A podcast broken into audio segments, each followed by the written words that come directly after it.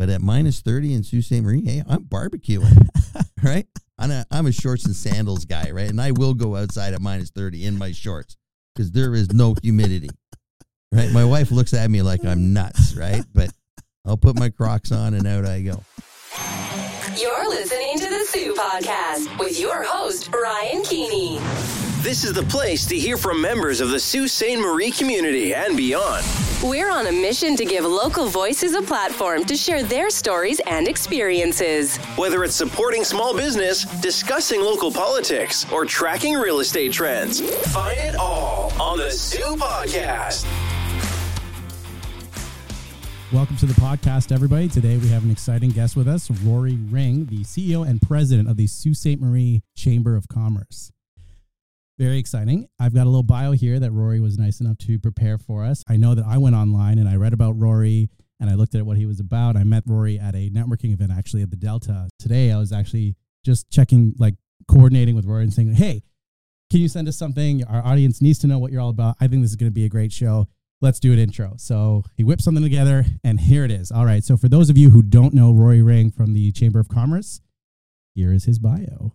In twenty sixteen, Mister Ring joined the Sault Ste. Marie Chamber of Commerce, moving from Sarnia, where he lived for fifteen years, and ran the Sarnia Lambton Chamber of Commerce for three years. Rory has always been focused on the need for a community to build a sustainable and growing economic base from within, while maintaining a strong open for global business philosophy. He's a firm believer in the leadership that is provided by the Chamber of Commerce Network, who have dedicated their professional careers to doing what no other leadership role does in each of the chamber communities. He is a former director of the Ontario Chamber of Commerce Board, Canadian Chamber Executive of Canada, Sault Ste. Marie Downtown Association, Sault Ste. Marie Economic Development Corporation, and past chair and current director of the Chamber Executives of Ontario. Prior to joining the Chamber of Commerce profession, he was a commercial banker and innovation lender with strong roots in cultivating and financing successful business operations. He has an M B A from Queen's University and a degree in political science from the University of Western Ontario. Interestingly, Mister Ring also brings a very principled and ethically focused vision to his business values. Specifically, he strongly believes that diversity and inclusion are multifaceted issues and that we need to tackle these subjects holistically to better engage and support all underrepresented groups within the business community. To do this, he believes we also need to address, honestly and head-on, the concerns and needs of our diverse employers and diverse employees to increase equity for all, including, but not limited to, Indigenous peoples, the Black community, the Asian community, and other racialized communities in Canada, as well as members of the two S L G B T Q plus community, persons with disabilities, and women. Collectively, as business leaders, we must do more to ensure welcoming workplaces for all, not only to address current labor market shortages, but to ensure economic prosperity and the future of Sault Ste. Marie. Wow, I really like that, Rory. I appreciate that, yeah. I, you know, it's funny, like when I'm when I'm reading about bios from different guests, you know, potential guests, actual guests, been on the show, that kind of thing, and I read about all these interesting people in the Sault. And I read so much about people's accomplishments. Like, this is what I've done. These are titles that I've had. These are my credentials and that kind of thing. And it's not often that I get to see, especially a, a business and commercial leader, focus a lot of their sort of business self-identity around the idea of the betterment of the community for all. You know, mm-hmm. where especially I think the conversation has evolved so much over the last ten to twenty years in breaking down barriers for all communities, especially marginalized communities who are trying to break that glass ceiling and get further and further. It's not something I think is, well, it's talked about more so these days, a lot more. twenty years ago, it wasn't like that. twenty years ago, no, people absolutely. weren't actively, especially in particularly influential positions like the positions that you've held. There wasn't enough of those conversations, I think, that were going on twenty years ago, but so much of that has changed for the better, I believe. No, absolutely. You know, and that's really what makes the difference in a community is being able to have that holistic look and understanding that as a leader, you have a role, right? Right. You have that role and you, you need to adopt that challenge and, and live it in your everyday life. Right? right. And, you know, coming from a banking background of always being connected to the business community in one way or another. Right. And you see, you know, especially, you know, if, if you look like, at a banker. Like if you just take a look at a traditional yeah. banker, right? Everybody yeah. thinks you kind of fit in this little bit of a box, a right? specific and, demographic. Exactly. Yeah. You know, so it's always been nice to sort of bring a little bit of a different spin, even to within the, the banking space, especially when you're dealing with entrepreneurs, right? Because an entrepreneur, it's hard to understand in the first place, right? Yeah. A lot of people just don't understand that. And coming from a place like Sarnia and coming to Sault Ste. Marie, yeah. the similarities are incredibly aligned. You know, small community, border community, industrial community, yep. reliance, if you like, on many businesses, uh, on a major employer like Algoma Steel or the petrochemical industry in Sarnia. Right. And, you know, there's a certain, what I call a, you know, a, a certain social economic leveling. Because, you know, twenty to thirty years ago, yeah. you could have come out of high school and made one hundred thousand dollars a year. Yeah. You could have done seven years of education, become a dentist, and started at one hundred thousand dollars a year. Right. You know, but you've also invested, you know, half a million dollars in your education as a dentist, whereas the other person has had seven years to accumulate wealth. Right. And that reality, you know, is something I think that really influences the way that you view entrepreneurship and you view how society values entrepreneurs, and entrepreneurs come in all shapes and sizes. They come in all colors. They come in all beliefs. And, you know, when you're in the banking industry, you have to be able to, to look at that and manage, if you like, the risk. Right. So, you know, taking all those things into account gives you, I think, uh, a philosophy in, in life that makes you listen, which is an absolute key. And to listen to all groups and all diverse opinions. Because at the end of the day, when you fast forward that to today, and that twenty to thirty years of evolution, studies prove out time and time again that a more diverse team comes out with a better decision. Interesting. A more diverse board has better decision-making capabilities. It has a greater propensity to succeed than fail. So, you know, there's purpose to to having that kind of perspective and living it. So titles are great, don't get me wrong, yeah. but unless it's a title where you can exert influence, right, then really truly what value are you bringing to the table? Right. When I look at that and I bring that living life to my role as a leader of a chamber of commerce, you know, quite simply, you know, and I've been thinking along these lines for a number of years. When you think about, okay, what, what does a chamber of commerce do? I imagine that is something that our audience, many people in the audience are probably wondering. No, absolutely. And I'll just sort of say what I've come to live with today and maybe talk a little bit about some of the other elements in detail about what a chamber does. But at the end of the day, when you really think, and this kind of perspective is crystallized over the pandemic, and we can talk about some of the things we did, but really you make a difference. That's simply what you were trying to do. You're trying to make a difference in your members, your member businesses, your member stakeholders. You're trying to make a difference in your community and then exert influence outside through other networks like the Ontario Chamber of Commerce and the Canadian Chamber of Commerce and make a difference on those levels as well. So, you know, it it is it's that pebble in the pond, right? And you have to be that pebble and echo that out. And as you say, you know, live a full life and a transparent life and right. a, an ethical life as well. Very interesting. So let's say if we've got a random small business owner or aspiring small business owner in the Sault who is thinking to themselves, you know, one day I would love to become an entrepreneur, quit my day job, be in charge of my future, build something interesting in this small town that I call my home. And as they're moving along this journey, how would, let's say, their involvement in the Chamber of Commerce help them along that journey? Yeah, absolutely. And it is a journey because when you start as just a single entrepreneur trying to build a company and you yeah. move through the various stages of the growth and maturity, if you like, yeah.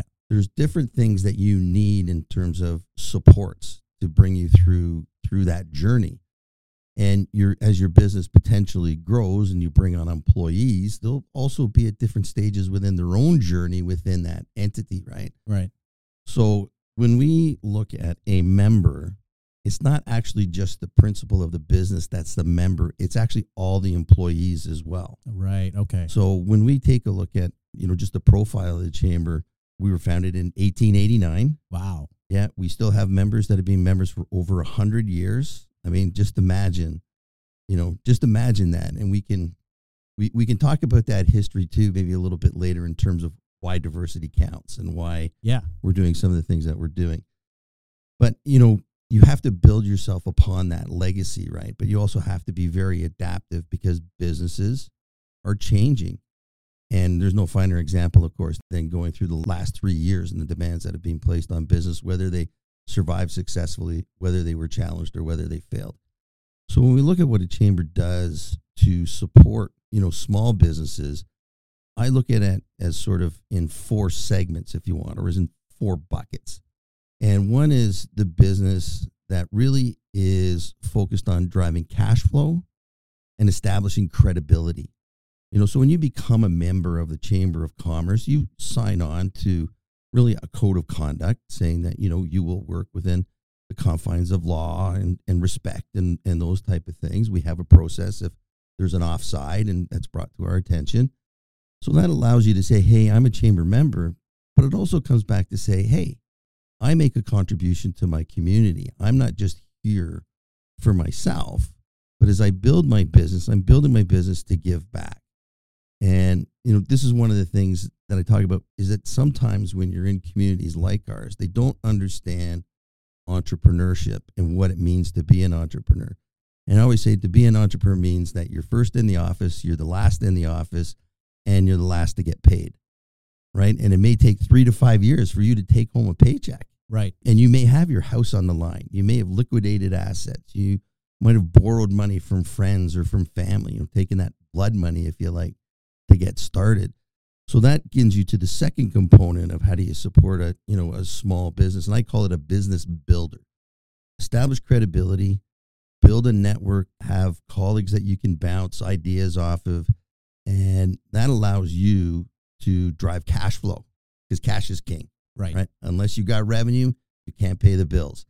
And it's a daily management of that thing. So what Chambers of Commerce do, they are able to bring you together and give you exposure to potential revenue opportunities. You know, whether it is prior to the shutdowns, you know, we did expos or trade shows, if you like. So bringing our members into contact with potential buyers or introducing them into supply chains, right? So getting them connected in meetings. If we have a meeting with Algoma Steel, you know, to have members of our board of directors from a very diverse background are able to think, okay, how can I connect?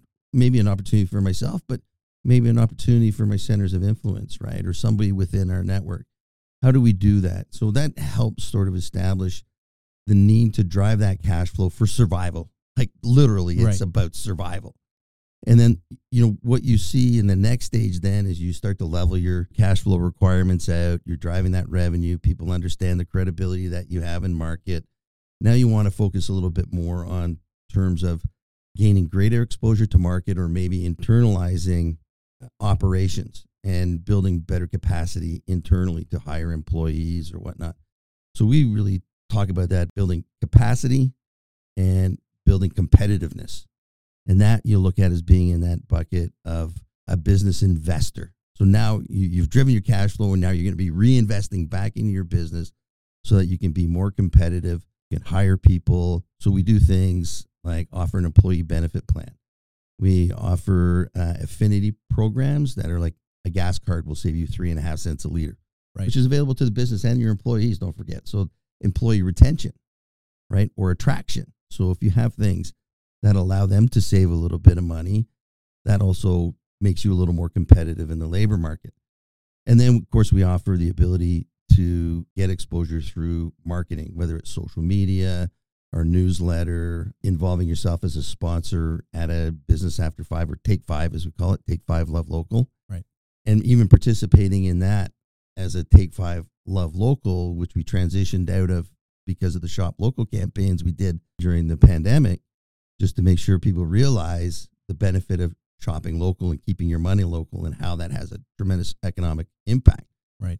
That has the potential to move into what we call a business community investor.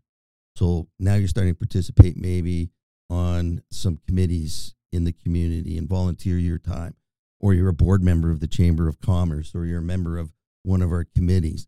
So now you're really focused on building Sault Ste. Marie's business community, and that can be things like advocating at City Hall as well. You know, so we're focused on, you know, property taxes, because people don't realize that a business pays either four to eight times more property tax, depending on your classification, than a residential property. I didn't know that. Wow. Oh, yeah. Yeah, it's very, very significant, right? So we spend some time making sure that our counselors and and the public service understand that the business community is very sensitive to that, because Sault Ste. Marie has to compete against not only all communities in Ontario, but all communities globally, right? Right, for economic wealth.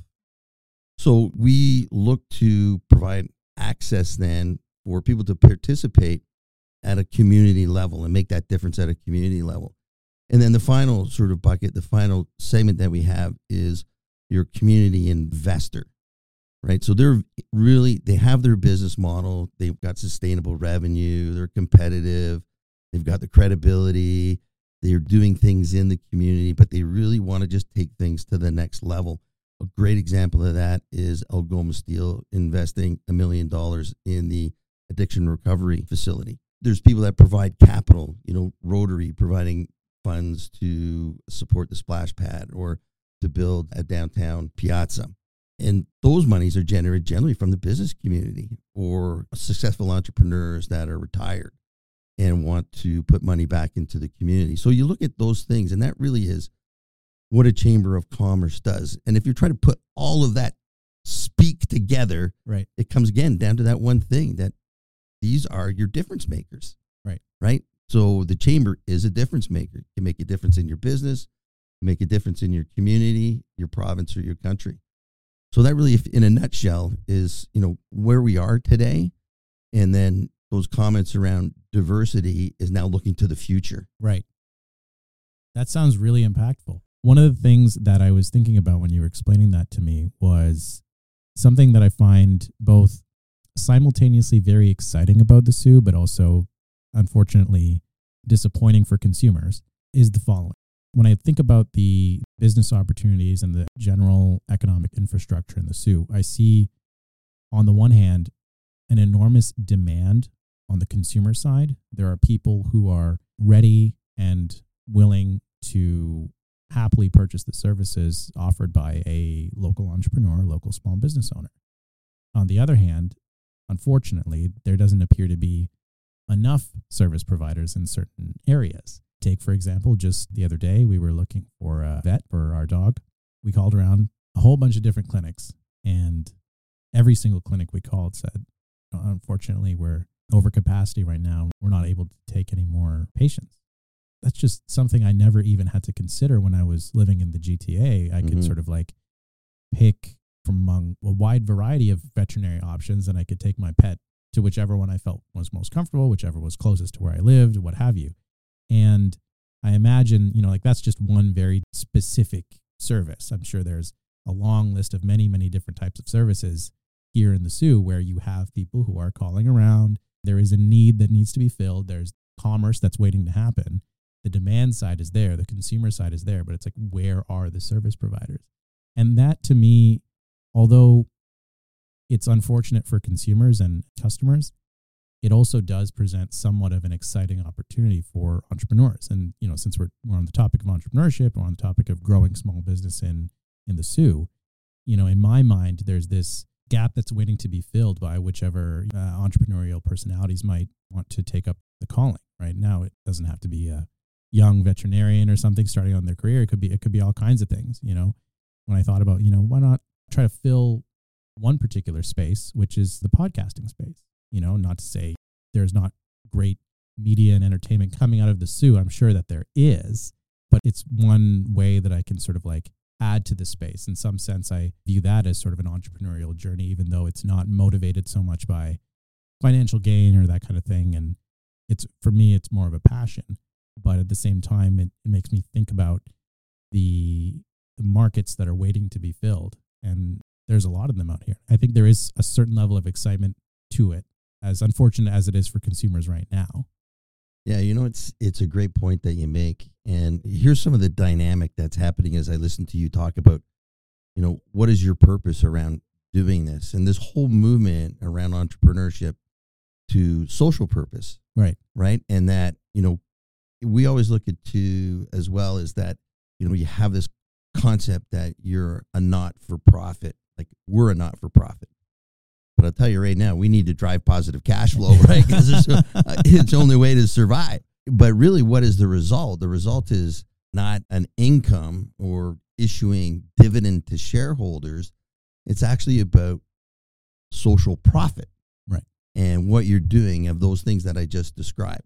And part of that social profit is trying to Uh, demonstrate that there's a benefit to creating an entrepreneurial ecosystem, right? So working with other partners like the Innovation Center, like Millworks, like the Community Development Corporation, or uh, Algoma Workforce Investment Corporation, different partners, the university, the college, you know, to start thinking about you need to be educating people on what it means to be an entrepreneur, yeah, right? And whether that is totally profit-seeking, which is good, or social profit seeking, which is equally as good. Right. Different measures, different impacts.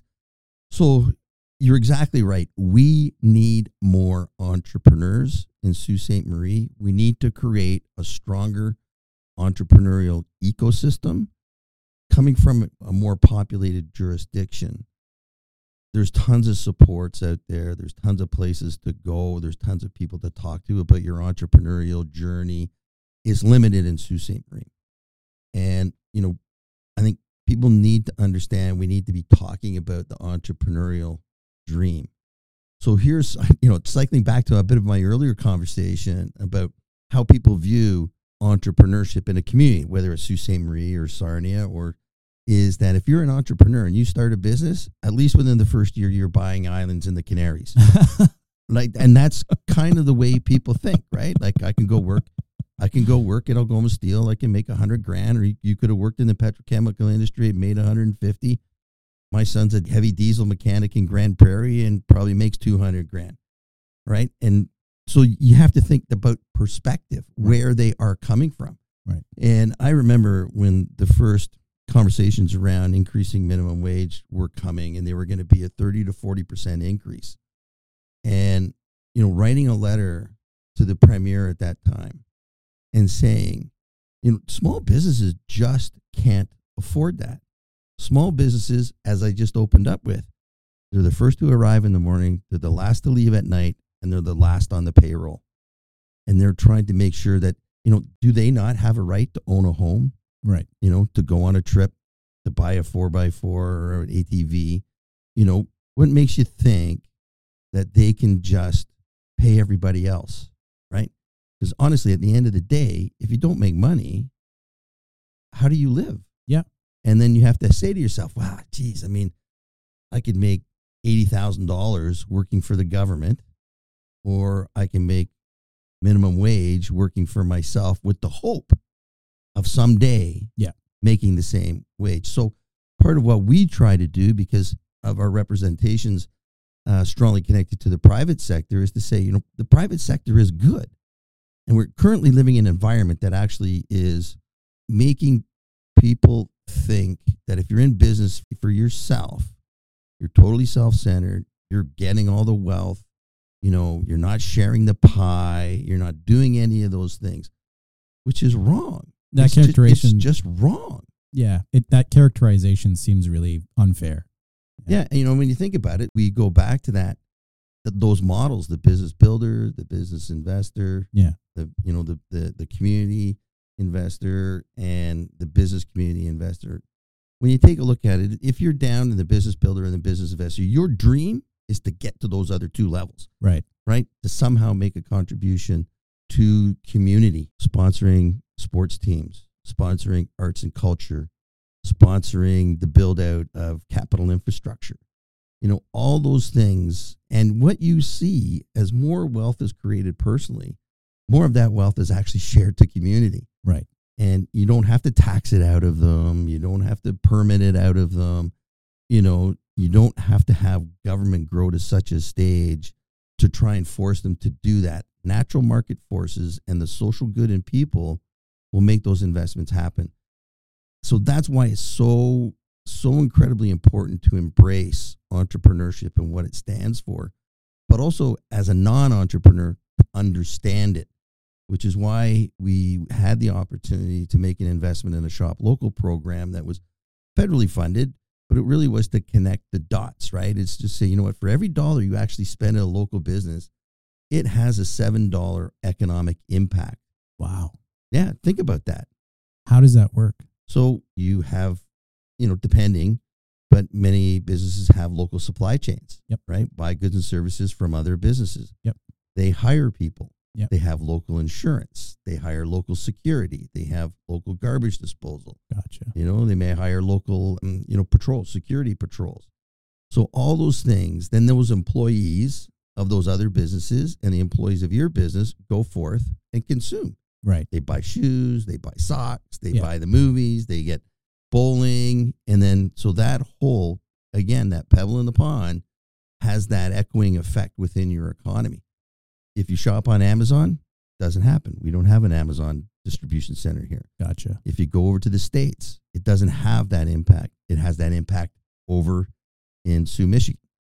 So keeping your dollars local as best you can right. is strong, which we hope goes to lead more entrepreneurs to take the risk right. to fill those service gaps that we're seeing here in the community. It takes time. But, you know, that's the role that we need to have. That's the role that we try to communicate out to the general public as a chamber. That's really fascinating. The idea that single dollar has this magnification impact. There's all these other people in the community, everyday average Canadians who benefit from that single commercial transaction. And I think a lot of times we don't think about that when we're going through our day. We step outside of our house, get into our car, whatever, and then we're driving down the street and we're like, okay, am I going to go spend a dollar at one of the big multi-billion dollar fast food chains? Or am I going to go to sort of like a locally owned mom and pop shop sort of family restaurant and then support my community that way? Mm-hmm. I know, I know that I living here, I've done both. And it's just generally not something like I haven't sat down and thought about all the different parties that benefit from stuff like that. But it, it's very fascinating. I think, yeah, it's definitely something that's worth acknowledging. And it's not to say that large corporates don't have an economic benefit to community because they hire locally, right? I mean, of course, they have their employees. They may not have a local supply chain, but it still has economic benefit. And the impact, that economic multiplier of one to seven dollars is maybe one to two and a half dollars or one to three. So right. it still has an impact, but it's not as great as investing your consumer dollars in a locally owned business. Totally. That's pretty awesome. I had a thought on that, and then it's just... Let me just travel down a little bit more of a path on filling the service gap. Here's a great opportunity for Sault Ste. Marie. One, obviously, it's lifestyle, right? Everybody will talk about that. The other is cost of living. Even despite the fact that, you know, cost to live in a metropolitan area like Toronto, Kitchener-Waterloo, those areas, the Golden Horseshoe, London, Kitchener, those corridors, they're expensive. Even though the housing prices have dropped, they're going to come back. This is not a permanent thing. And the cost of living has dropped a little bit here in Sault Ste. Marie. Obviously, that's offset, though, by rising interest costs. But the thing is, you can still get on a plane and be in downtown Toronto in an hour and fifteen minutes. You can go to the airport twenty minutes before your flight and get through security. Yeah. yeah imagine that. Imagine that. Imagine that. Good luck with that. So there's great benefits as people start to rethink priorities in life, right? And you've heard about the great resignation. It's actually not a resignation. It's, it's a redevelopment of how employees view their contribution to a business, to their job, to their community, but also to their personal well-being. We're seeing a massive change in that. And there's a great opportunity for Sault Ste. Marie to attract entrepreneurs to this area because we do have a good lifestyle. We have good broadband. We have connectivity. It's not perfect at times once you start to get outside that. We're building greater diversity in our community, which means that there's more ethnic culture to experience and enjoy, more ethnic foods to enjoy. And that in turn also attracts a different kind of entrepreneur. So as you start to build your community attractiveness, you'll be able to fill those service gaps with more entrepreneurs. And then those entrepreneurs want to belong to community. Right. Right. They want to belong to community. They want to give back to the community. Just as, you know, we, we started talking about those four segments, you know, whether they're in any of those four segments, we have a place for them here in Sault Ste. Marie, and that can be extremely attractive. The big thing for us now is to make sure that we have labor force. Right. Right. That's the big thing for us. As you build that entrepreneurial base, we need to be able to supply human resources. Right.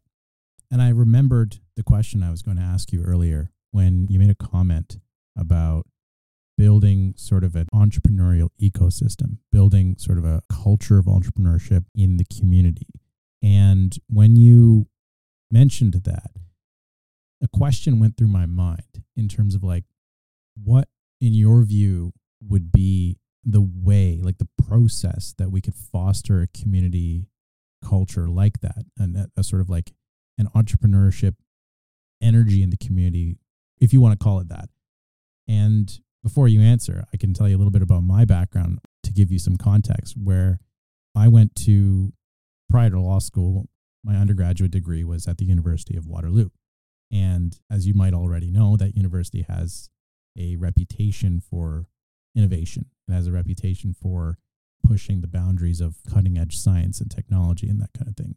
But beyond science and technology, I find that, at least when I went many years ago, and I imagine it's still like this today, the idea of entrepreneurship, creating a business, building up something new, whether it was in science and technology or some other industry, it was just sort of in the air. It was all around us. It was something that students enjoyed talking about with each other, connecting about, building friendships around. There was this excitement around, we're going to create something new, start a company, build something, rather than what you find at a lot of educational institutions where you're sort of just being, I guess, prepared for a lifetime of clocking in and clocking out at a nine to five job, which I guess works for some people. But as we were just talking about, this Sault Ste. Marie community is concerned right now in its economic growth stage that it's at. There's a need for entrepreneurship. So I guess where I'm going is, how do we create that energy that we find in other communities, small communities, by the way? I don't consider Waterloo to be a massive city. It's a relatively mm. small community. I don't know what the exact population numbers are right now, but like living for as long as I lived in Waterloo, it was a five-year co-op program. So I lived in the city for like five years. And having gotten a taste of what it's like living in the Soo and also visiting the Soo over the course of many, many years, I find that the relative sizes of the two towns are comparable. So if it can be done in a place like Waterloo, building that energy, that vibe, at least as far as the university community is concerned, I imagine it could be done here, but I guess the question is how. And I guess the kinds of people that I'd want to ask are people like yourself. Yeah, you know, it's a great question. And I'll sort of frame it in some experience that I had. So for a short time, I moved from the commercial lending space, which is very traditional. Right. Very traditional, small business and large commercial business. I always used to say to my clients, I've got this brand new keyboard to my computer. It's got two buttons on it and you can pick which one. No or no friggin' way. And that's your that's your loan adjudication, right? So as an entrepreneur, you will probably get that, right? So so there's that need to be able to source alternative types of capital. Yeah. That will help sort of foster that. And that's why we partner, and we'll be partnering again April fifth with the Northern Ontario Angels to present a piece of that alternative source of capital. We have the B D C in place. You have community credit unions. So finance is extremely important when you're looking to establish an entrepreneurial ecosystem. And you have to get as many stakeholders and partners around the table to realize it's not about standing in your ivory tower. Yeah. It's you need to drop the change and think about how to work collaboratively. And I think in the seven years that I've been here, we're starting to see some of that happen, where the Innovation Center now is partnering with the college or the university. Industry is partnering with the college and the university. Amazing. Or, you know, I mean, the municipality, it needs to come along a little bit quicker. Okay. in terms of, you know, managing red tape and fostering internally a more entrepreneurial system as well. So you have your external entrepreneurial ecosystem, but you also need to have an intrapreneurial ecosystem, meaning that you need entrepreneurs within your traditional nine to five uh, okay. organization, right, to think differently. So that takes leadership. Right. And that really comes from the leadership. And then you need exactly what you're talking about at Kitchener-Waterloo. You know, you need that kind of catalyst. So the university really became that catalyst. And, and oddly enough, I just had this conversation with Osma at Algoma University, the chancellor, and their chair, Mario Turco, about when you take a look at, at what they've done over the last few years in partnering to offer different kinds of programs, securing funding for research chairs, because research is absolutely critical to driving the advanced entrepreneurial ecosystem, right? You need the research.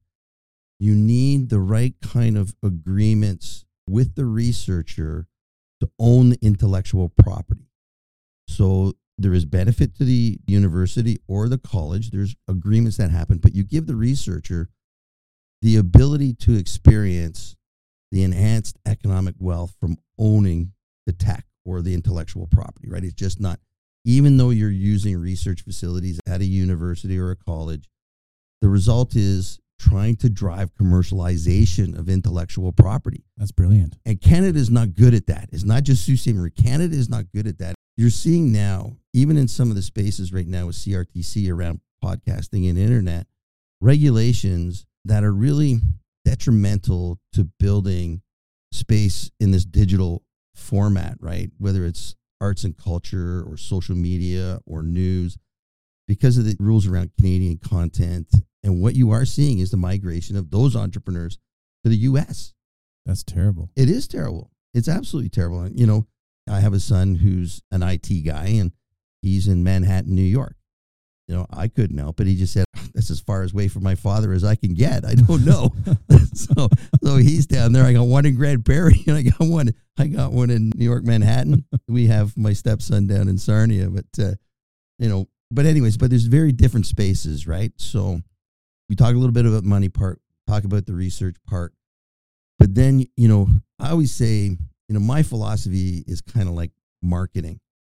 By the time you're sick of the message, your audience is just starting to hear it. Wow. So you can't give up, right? You can't give up.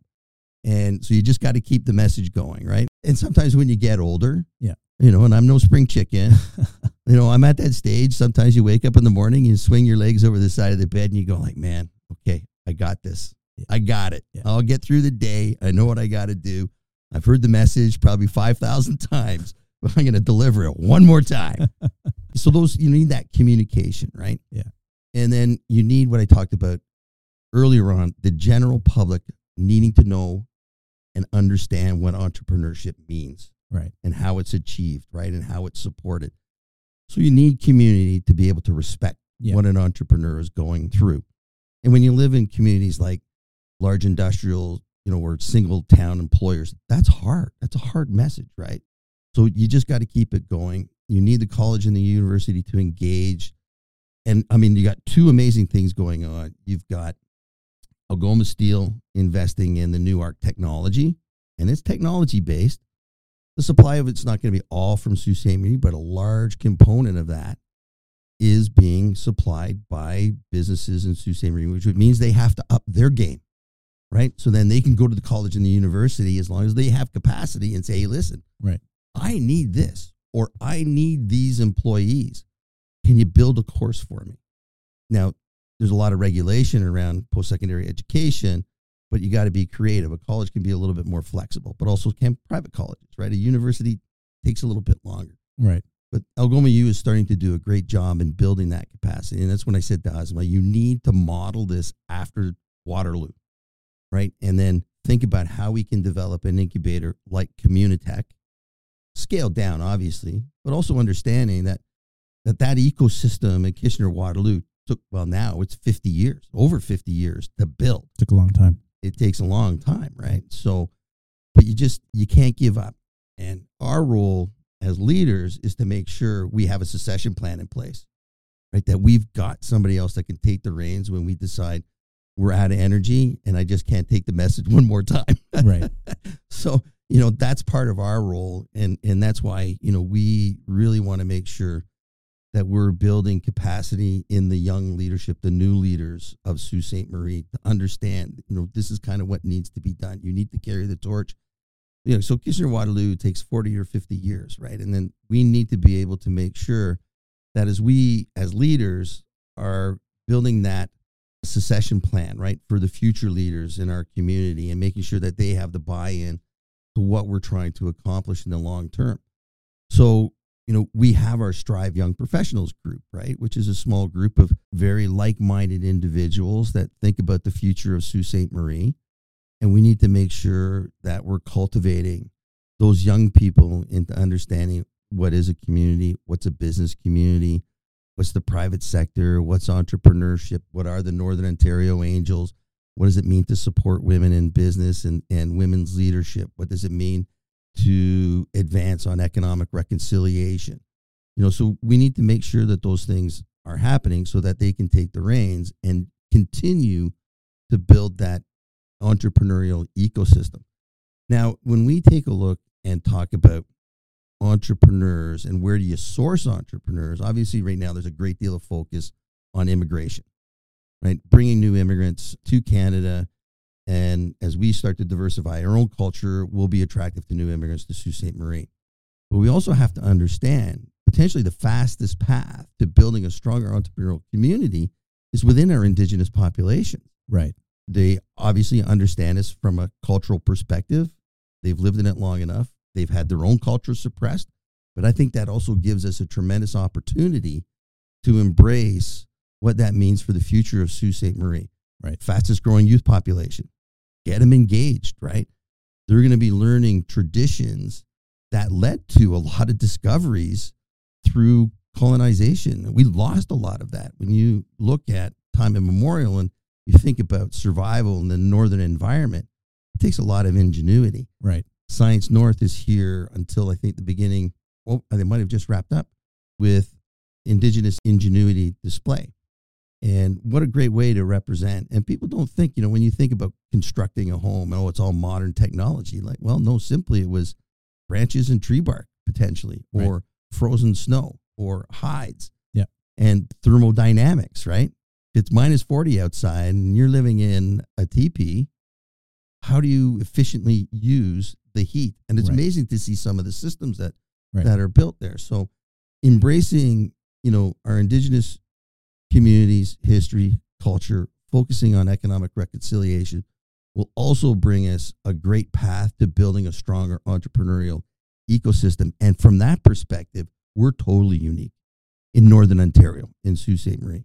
You know, we're totally unique. And I think that that can offer a great opportunity as entrepreneurs become more social minded, right? And we talk about social purpose. We talk about social profit. You know, those things we're seeing, those new young generations of entrepreneurs thinking differently, approaching business differently. And it, that can only bode well for a place like Sault Ste. Marie because you have connectivity to land. You still have connectivity to global markets very easily. Four-hour drive, you're just outside of Detroit, one of the largest economic engines in North America. You know, and we need to start thinking about how to take advantage of those things by building a stronger entrepreneurial community. It's interesting what you talk about economic reconciliation and the sort of untapped opportunities and skills and resources that exist in the Indigenous communities because, you know, it's just so relevant to a recent episode we recorded.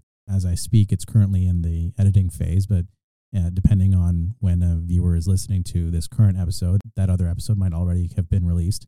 But we interviewed Grace Swain, who's a Indigenous entrepreneur, very talented and intelligent, enthusiastic young person who, you know, despite being more than a decade younger than me, I, I feel like I learned a lot from her during that podcast episode that we had. So, you know, and now you bring that up, that point up as well. It's, it just, it feels very, very relevant to the discussions that we've been having on the show. And that's, and you didn't even know about that. Like we haven't had any discussions in advance about Grace or anything like that. Mm-hmm.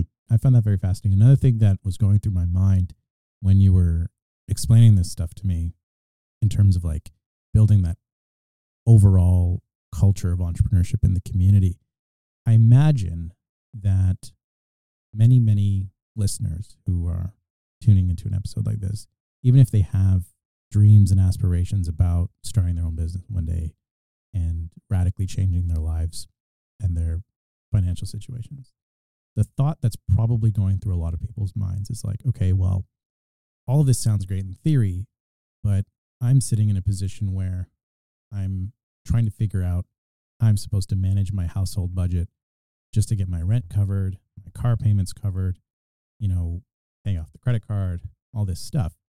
How am I ever supposed to find the means to open up a storefront, pay a commercial landlord for a commercial piece of land, hire other people, you know, be responsible for someone else's wages, even, you know, given that being responsible for your own wages is hard enough, you know, there are practical barriers. Now, you know, I'm, of course, although mindful of these things, I've generally, you know, whether it's giving advice to a client or trying to decide my own, you know, economic journey, I've tried to focus on sort of solutions-oriented approach where I'm like, okay, yes, these are very real obstacles that need to be overcome, but I'd rather focus on how I'm going to overcome it rather than the seemingly impossible nature of it. And going back to what you were talking about earlier in the episode where you mentioned, you know, how is it that some of these small business owners are going to deal with the rising cost of living, the rising cost of wages and that sort of thing? Because, you know, when, in my mind, I look at that and I'm like, well, small business owners, most of them are basically in very similar financial circumstances as everybody else. You know, you're sort of like, okay, I'm going to pay my commercial landlord. I'm going to pay the tax man. I'm going to pay my staff. I'm going to pay my supplier. How much is really left over? For some small business owners, what's left over is a negative number and they're going into debt that month. And maybe in order to afford that first few months worth of rent on their storefront, in order to afford to buy the inventory that they need, they might have taken out a loan. So they have these loan payments that need to be made. There's interest on the loans. And, you know, I've heard a lot of perspectives on this where some people be like, and I think this is sort of a, like a narrow way of looking at it, but nonetheless, people do hold this view. They'll say, well, if you can't pay your staff a living wage, you shouldn't be in business. Okay, true enough. Let's close down all the businesses that can't afford to pay their staff a living wage. And I imagine we're just going to be left with the big multi-billion dollar corporations, and you're pretty much going to see the end of the mom and pop shop if we were to do that. Now, obviously, that's a sweeping generalization, and we have, you know, hundreds of thousands of businesses across Canada of all kinds of different sizes, and people make it work. I think the idea, everyone agrees, myself included, that all businesses should pay a living wage. But the fact that a lot of them can't seems to me to point to a larger economic problem in this country. Then I don't pretend to have the solution. I mean, like, there are all kinds of politicians out there that are pretending that they've got, you know, everything figured out and they're going to build a future that we can all love. I mean, that's what they all claim.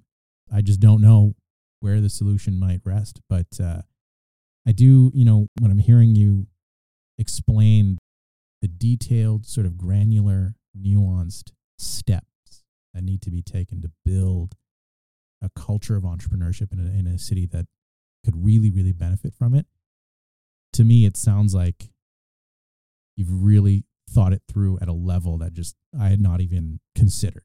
So that's, you know, it's a lot for me to digest, and it's imagine it's a lot for our audience to process. It's like, okay, let's let's look at it from a different perspective. Let's look at it from the fact that, using that Kitchener-Waterloo example of fifty years of growth and innovation and effort that's been put into building that community the way that it is today, and how that same path could look like for the Soo and look like, you know, for Algoma being the big university here, you know, how they could have a similar impact, a similar future in the community. You know, it's all, for me, there's so much, both like a certain level of uncertainty, like where is it all going to go?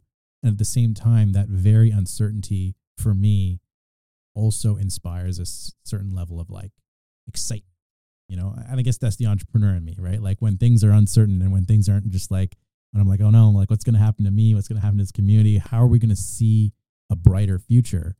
Yes, there's a level of anxiousness associated with that. I think anyone would feel that way. But, you know, just as I think about it, like I just, I literally have a smile on my face right now because I'm like, I'm thinking about all the possibilities, you know? And I, I don't say this to many people, but I've lost money investing in small business.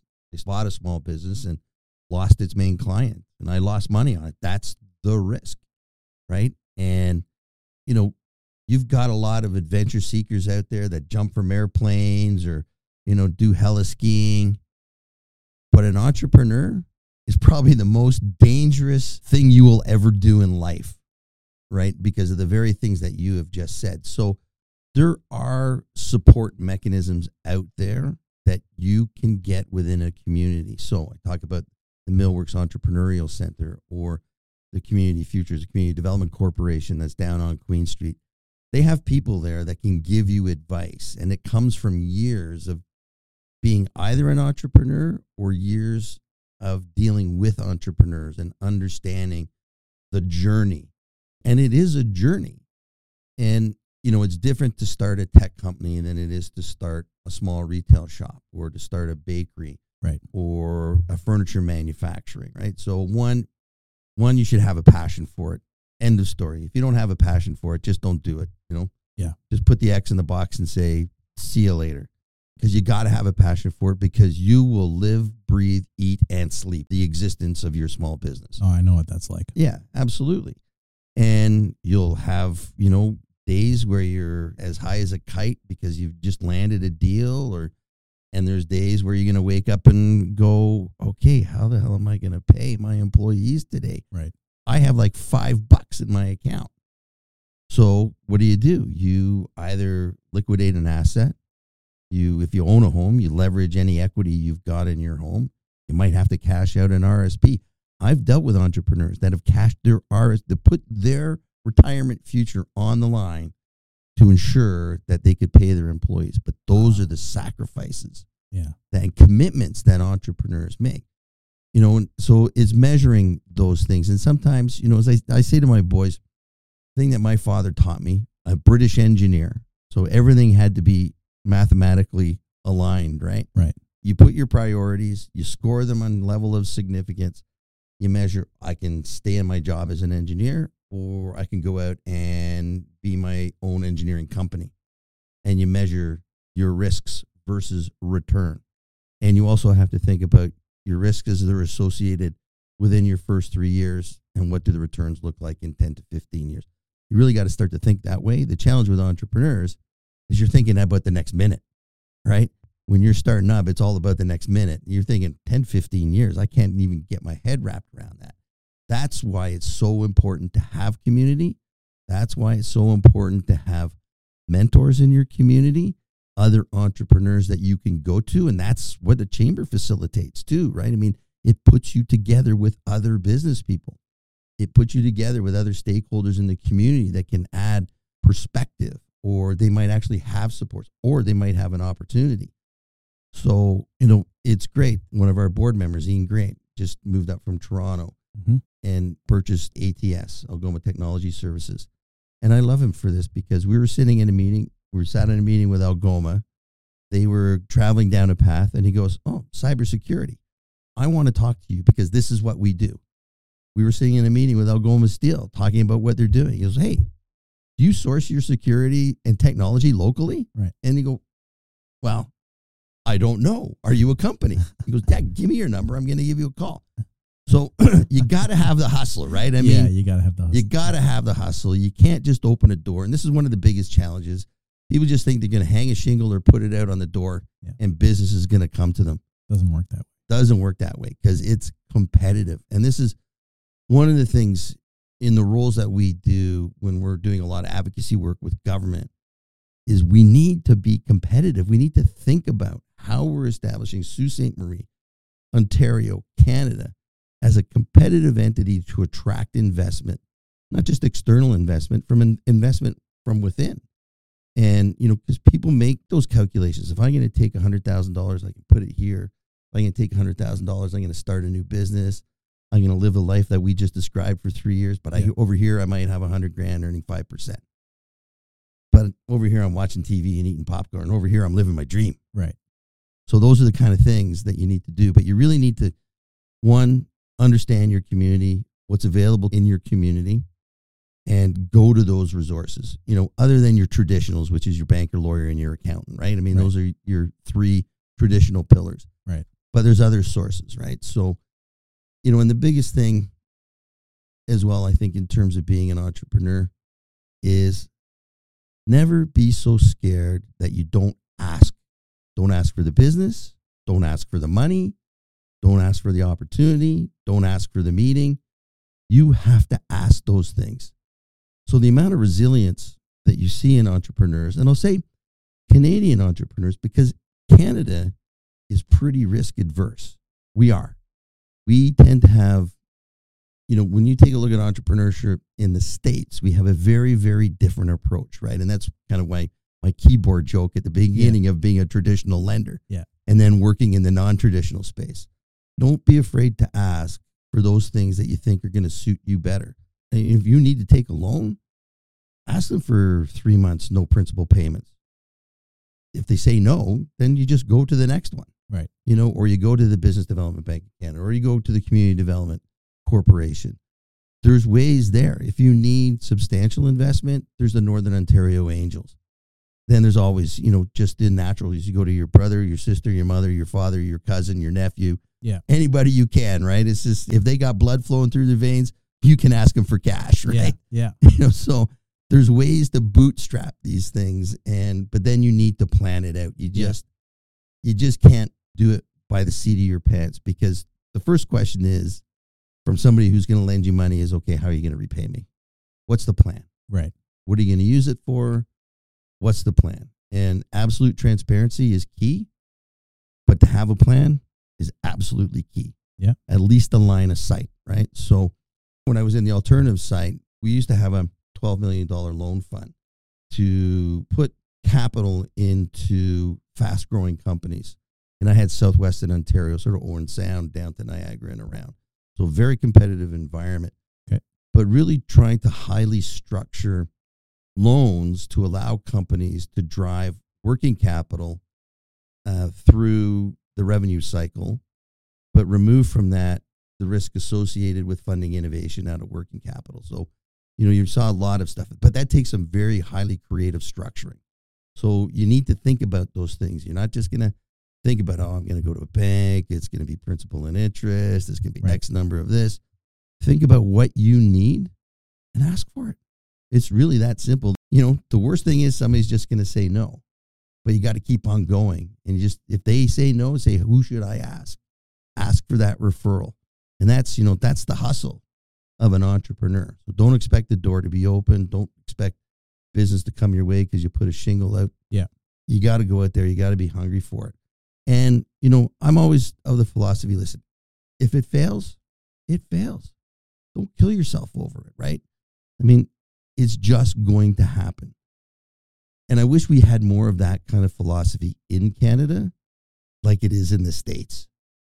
Like in the States, if you've had a business and it's failed, a lot of funders just look at that. What did you learn? Right. And how are we going to do it right next time? Right. Here, if you fail and have to declare bankruptcy, it's like you're a pariah, right? And no one wants to touch it. It's that's a wrong way to think, because who knows what could have happened? And even in my own case, right? I mean, I had one supplier, and you know the market, the financial market fell out, like just gone. Anybody I was doing with basically shut their doors. So what are you going to do? You're just going to shut your door. You pick up your socks and, and you move on. But you can't let that, I think, put you down into a place where you're not going to try again. And you just, you know, you just got to keep on going, because maybe you did learn something. Me, I never went back into that business because it just didn't exist anymore. Right. And then I found my calling in other places, and, you know, the chamber world being one of them. But there's always a way to work it out, I think. And you just, you know, don't hide yourself in a hole. Yeah. Get back out there. Just, you know, just go for it. If you've had a passion for it, just keep going. You can eventually find some money somewhere. It's out there. There's a, I mean, we're Canadians are sitting on a mountain of cash, like a mountain of cash, especially as the demographics start to do what they do, where you're going to have people inheriting wealth from the previous generation, right? Right. And so there's always opportunity. There's a place to source it. There's resources local to help you, hold your hand, you know, and to help you through that journey. The only thing I think that as a community we ask is at some point in time when you're successful, just share it back to the community. Right. Sponsor a hockey team. Sponsor our business awards, you know, sponsor an opioid addiction counseling center or whatever. Just give back. And ninety-nine percent of entrepreneurs do exactly that, right? That's which really is a, which is a beautiful thing. Yeah, it's a beautiful thing. Yeah. I had a question. How did you get through the what I imagine was a very emotionally difficult and emotionally jarring experience of that business failure that you mentioned earlier? Because I think, you know, personally, I think that failure is a part of entrepreneurship. I think you will see times in your company where, like I mentioned earlier, there are months where you are negative cash flow. Uh, you might have negative cash flow for two or three months in a row, and you might be thinking to yourself, is this business even worth having? Is it going to be, is it going to turn around, and am I, am I going to see positive cash flow in the future months, or is this problem going to even get worse? And then should I close this business? That's when you're in the midst of a business. And then maybe there might be something that brings about the complete end of that business, like what you were talking about earlier with that experience that you had. So yes, dealing with the financial ramifications of a situation like that is one kind of skill, but I think another distinct kind of skill that's important for entrepreneurs to have is trying to navigate the emotions that can happen to any normal, healthy-minded human being when they're in a situation like that. So my question to you is, how did you deal with that? Uh, well, you you know, you really rely on the people that are close to you, right? Right. And, and I'll be honest with you, a lot of it was because I was involved in the Chamber of Commerce in Sarnia at that time. I was on the board of directors, did two terms with them, was very close to the business community, and they get it, right? So, you know, again, just be open. They can walk you through it. They can talk, you know, and then you just go back and reassess. reassess your priorities in life. At the time, I had two boys. My wife had passed away. And, uh, you know, I said, where are you going to put your energy and time, and where are you going to focus? So I went back into the banking world. But I took that experience. It was interesting. It, it's a great thing to sort of go back and, and gain some perspective here, because I rarely, rarely talk about it. Rarely. Well, I appreciate you sharing it. About it. And I took that experience, and then I applied it to what I did as a commercial banker, because I had some workouts I had to do okay. uh, with some folks. And and honestly, those people walking into my office and saying, we're done, we're finished, can't do this, and they owed us money. So the thing is, take a deep breath, guys, understand, let's take a good hard look at your situation. There's ways that we can work it out. And let's take our time on this. You know, obviously I have to go through some steps, and this is what these steps look like. What we're going to try and do is we're going to try to get you a solution that works for you. And it's achievable. Right. Right. As long as you work together with those folks. But if they had had, you know, a hardline traditional banker that from the age of eighteen has never done anything except work for a bank, it would have been, I think, a horrible experience for them. And, you know, so you seek out, you know, you've already probably talked to your accountant, your lawyer, and banker before, you know, as you come to that decision, and your banker may be the very last one. But, you know, ask for that understanding uh, when you're in those kind of situations, and talk to people who you know who have either gone through it or had those struggles. Because I guarantee you, every entrepreneur has lived that dream, has lived that dream. And there's experience that you need to be tapping into. The other thing is, I think, never, ever be ashamed, because you're probably one out of ten people who's given it a try. Right. And that's pretty admirable. Yeah. I look at what's happened to our, our small business community in the last three years. And especially if you're in the food service or accommodation sector. And the admiration I have for these people is unbelievable, because they survived. They changed their business models as best they can. None of them made money, like in those particular tourism, music, arts and culture, anything right. that was high touch, right? They they didn't make any money. They could maybe pay the rent, but what did they do? Talk to your landlords. I've talked to many entrepreneurs, my members, who said, we just worked with our landlords. Patient capital, right? Patient capital is what it's called. We'll wait till you're on the right side. Right. And then we can work out how you're going to repay, but we're going to walk this path with you. Because most of the landlords here are entrepreneurs. Right. And they've been down this, you know, through all the ups and downs. Right. In Sault Ste. Marie. So it's just to be open and don't try and hide anything. Don't feel ashamed. You should be proud. You gave it a try. And, uh, you know, sometimes that's just the way things work out. I think if you have that perspective in all things in life, right, you know, you'll end up, I think, a more whole individual, but you'll also continue on with a community around you, right? And you right. won't be isolated. So, you know, it is a risk. It is a risk. You may fail, but don't be ashamed of that. Learn from it, and, you know, take advantage of those who are around you to help support you through it. Good advice. I was thinking about something you said earlier with the, um, you know, power of asking, right? Because if you don't ask, the answer is no. You've just said no to yourself. You've closed the door on yourself before you even get an opportunity to pursue a particular, you know, advantage for your business. And as you were telling me that, I thought about a negotiation that we were involved in at the law firm years ago. This was before the pandemic. I think probably sometime in, if I had to say, early twenty eighteen. Yeah, so about five years ago. We were in the midst of changing office spaces. We needed a significantly larger space to deal with the, the growth that we were seeing. We were hiring more employees. We were getting more and more clients. Our office that we were operating out of just wasn't wasn't going to cut it for us. So we were talking to this person who was going to be our new landlord.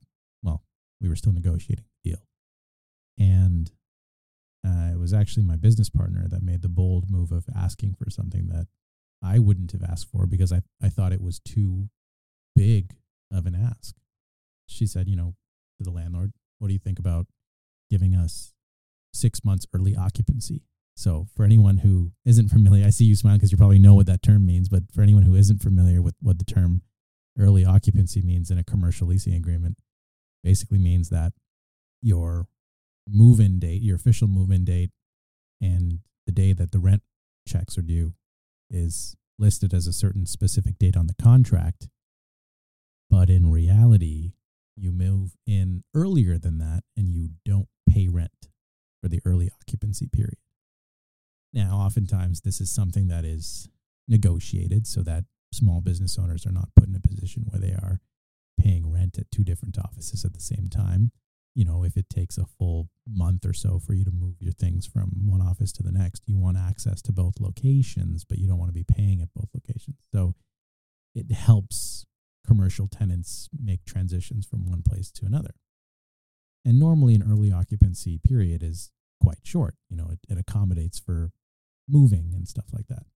So six months of early occupancy would seem quite silly, at least in my mind. But what I didn't know at the time was I was sort of closing the door on myself by not wanting to even ask for something like that. Now, my business partner at the time was much more bold in that regard. And she would just ask for whatever. And her attitude was more so consistent with yours, which is like, well, if you don't ask, you're not going to get it. And if they, if you ask and they say no, well, they've just said no, you haven't lost anything. What's interesting about that is probably you may or may not have realized At some point in time, she said to herself, if I was the landlord, what do I want? I want a tenant. Yeah. I want a tenant so I can have ninety percent occupancy or yeah. eighty percent occupancy or forty percent occupancy, because if you're a tenant and I've got forty percent occupancy, now I can bring people in yeah. and show this place off. Like, yeah. look at this. I've got this business in here. Yeah. So it's starting to think about yeah. being on the other side of that yeah. table, knowing what you want, yeah. but really what does the buyer want? It's interesting. So the landlord ended up giving us the six months early occupancy complimentary. And I was just like, what the? This is just so shocking to me. Like, it seemed too good to be true, but it was true and it wasn't too good to be true. It was just, it was unexpected. And I thought about it for a while, just exactly what you said. Like, well, the landlord must be doing this because it's good for their own self-interest in some way. It's business at the end of the day. People are looking out for their own skin. And the conclusion that I came to at the time was exactly what you just said. That landlord was looking at the bigger picture. At the time, you know, there wasn't like a lot of tenants showing interest in that particular building. But getting a pretty successful law firm like ours with a relatively large workforce and a well-known brand, you know, putting their sign up in front of the building, yeah, that could go a long way for getting some other tenants interested in the building. And uh, that's exactly the effect that it had, because after we moved in, we did see a number of the other units getting quickly filled up. So I think the landlord was looking at the big picture when he gave us that deal, which I thought was overly generous, but in fact was very, very strategic for him to do. So, you know, I think for our advice to our listeners out there, if you're trying to start up your small business and you're you're worried that what you're asking for from a supplier or a landlord or a collaborator is, is just seems like it's asking for too much, you know, look at what that other person could benefit from in giving you that. See things from their perspective. And it may be that you can come up with a win-win situation that results in, in you receiving something that you thought was maybe too much to ask for, but turns out it was totally, totally reasonable. Yeah, you know, it's a great point, and you're seeing some trends now in customer service or customer experience. Yeah. Right? And how important it is to make sure you're putting yourself in the customer's shoes. And that is so incredibly difficult for somebody who's starting a business, right? Because right. at the end of the day, you're thinking, how do I pay the mortgage, right? How do I feed my kids? How do I do this? You're just thinking about all these things about yourself. Sometimes the last thing to come into your perspective is what your purchaser wants, right. what your consumer wants. And it can take a lot of discipline to understand what they want, and don't, you know, those expectations, you're never going to close a sale the first time. You know, there's all kinds of stats. You need to make five calls. Yeah. You need to make ten calls. You need to make twenty. It depends on what the sector's purchasing behaviors are, and you need to know that. Yeah. But you also have to understand, and the best tool for an entrepreneur in looking for a customer is to ask questions. Now, tell them about your business, tell them about your product, tell them about your features, tell them about all the little things that you do. Ask them questions. Yeah. It really is amazing. You know, I mean, I've been in the sales game in various forms, and the last thing you focus on is yourself, yeah. and you focus totally on the person who that you're dealing with, whether they're a gatekeeper, you know, and they're protecting the actual buyer. Right. But you still need to ask those questions, you know, and that's the success that I had in banking. I came onto a portfolio, you know, I think it was uh, book was about seventeen million. Within three years, I had it up to sixty-five million. Wow. And that was really simply because I went to those businesses and learned about them. I mean, I just asked the questions, you know, what's this? What's that? Why do you do this? You know, what's that person doing? How did you get into this business? You know, are your kids going to take over? All those things. It is absolutely nothing to do with you, except you're getting information, right? You're getting the ability to communicate now with a prioritization to the valued relationship with the buyer, right? Stop thinking about yourself. Stop thinking about your product. Start thinking about your customer. And it puts you in an incredibly powerful position than your competitors. Because if you understand those needs, you are able then to have that conversation eventually that brings business into your door. So there's, you know, and those those are kind of things that as a new entrepreneur, you have to learn. And that's why it's so important to communicate to people who have been there, done that, you know, learn how they drove business, how they did these things. And, you know, yeah, you can't win them all. That's just the nature of the game, right? So, again, if you don't win it, pack your bags, make sure you understand, you critique yourself, right, and figure it out, right? And, you know, maybe it's a controllable thing, or maybe it's a non-controllable thing, because you will, there'll be things in, in your business life that you just can't control, right? Like I couldn't control the fact that I'd never be able to get financing again because the whole financial market, just nobody was doing anything, right? Because right. there was literally no money and no risk taking. So can you control that? No. You can focus on the things you have control over. Yeah, absolutely. Yeah. Absolutely. Understand what you can't control and focus on those things that you can control. And when you start to learn those disciplines, I think that you will take your stress notch down, you know, significantly, right? Right. Actually, one of the things I want to tell you about, Rory, was there was a previous episode of the podcast where I was talking with a guest about the incredible opportunity for software entrepreneurship, specifically in the Soo. And one of the stories I'd mentioned, I'll, I don't want to belabor it and get all into it again because I've already said it in a previous episode, but I'll, I'll give you the quick version. My brother, who lives at Yonge and Dundas in Toronto, uh, as anyone you know who's familiar with the G T A knows, that's basically like Canada's Times Square. He lives like a three-minute walk from over there.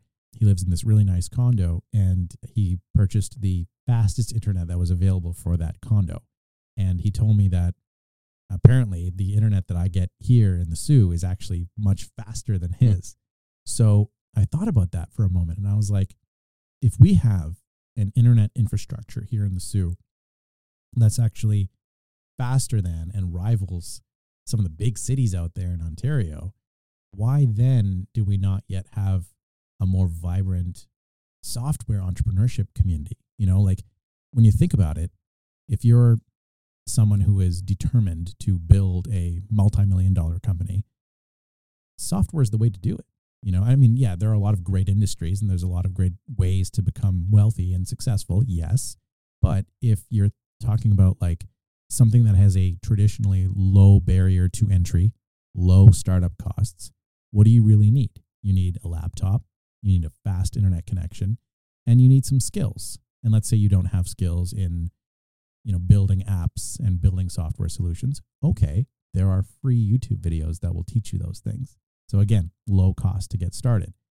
So, you know, one of the things I thought would be really exciting, and maybe this is happening to some extent in the Soo, you would know better than me, but one of the things I thought would be really exciting for the Soo is some sort of software incubator or software a group of software companies that could come together and work in a communal sort of office space where, you know, we've, we've seen the rise of these sort of shared office spaces where you get a whole bunch of different companies all on the same floor and that kind of thing, and they've each got their own sort of little rooms and stuff.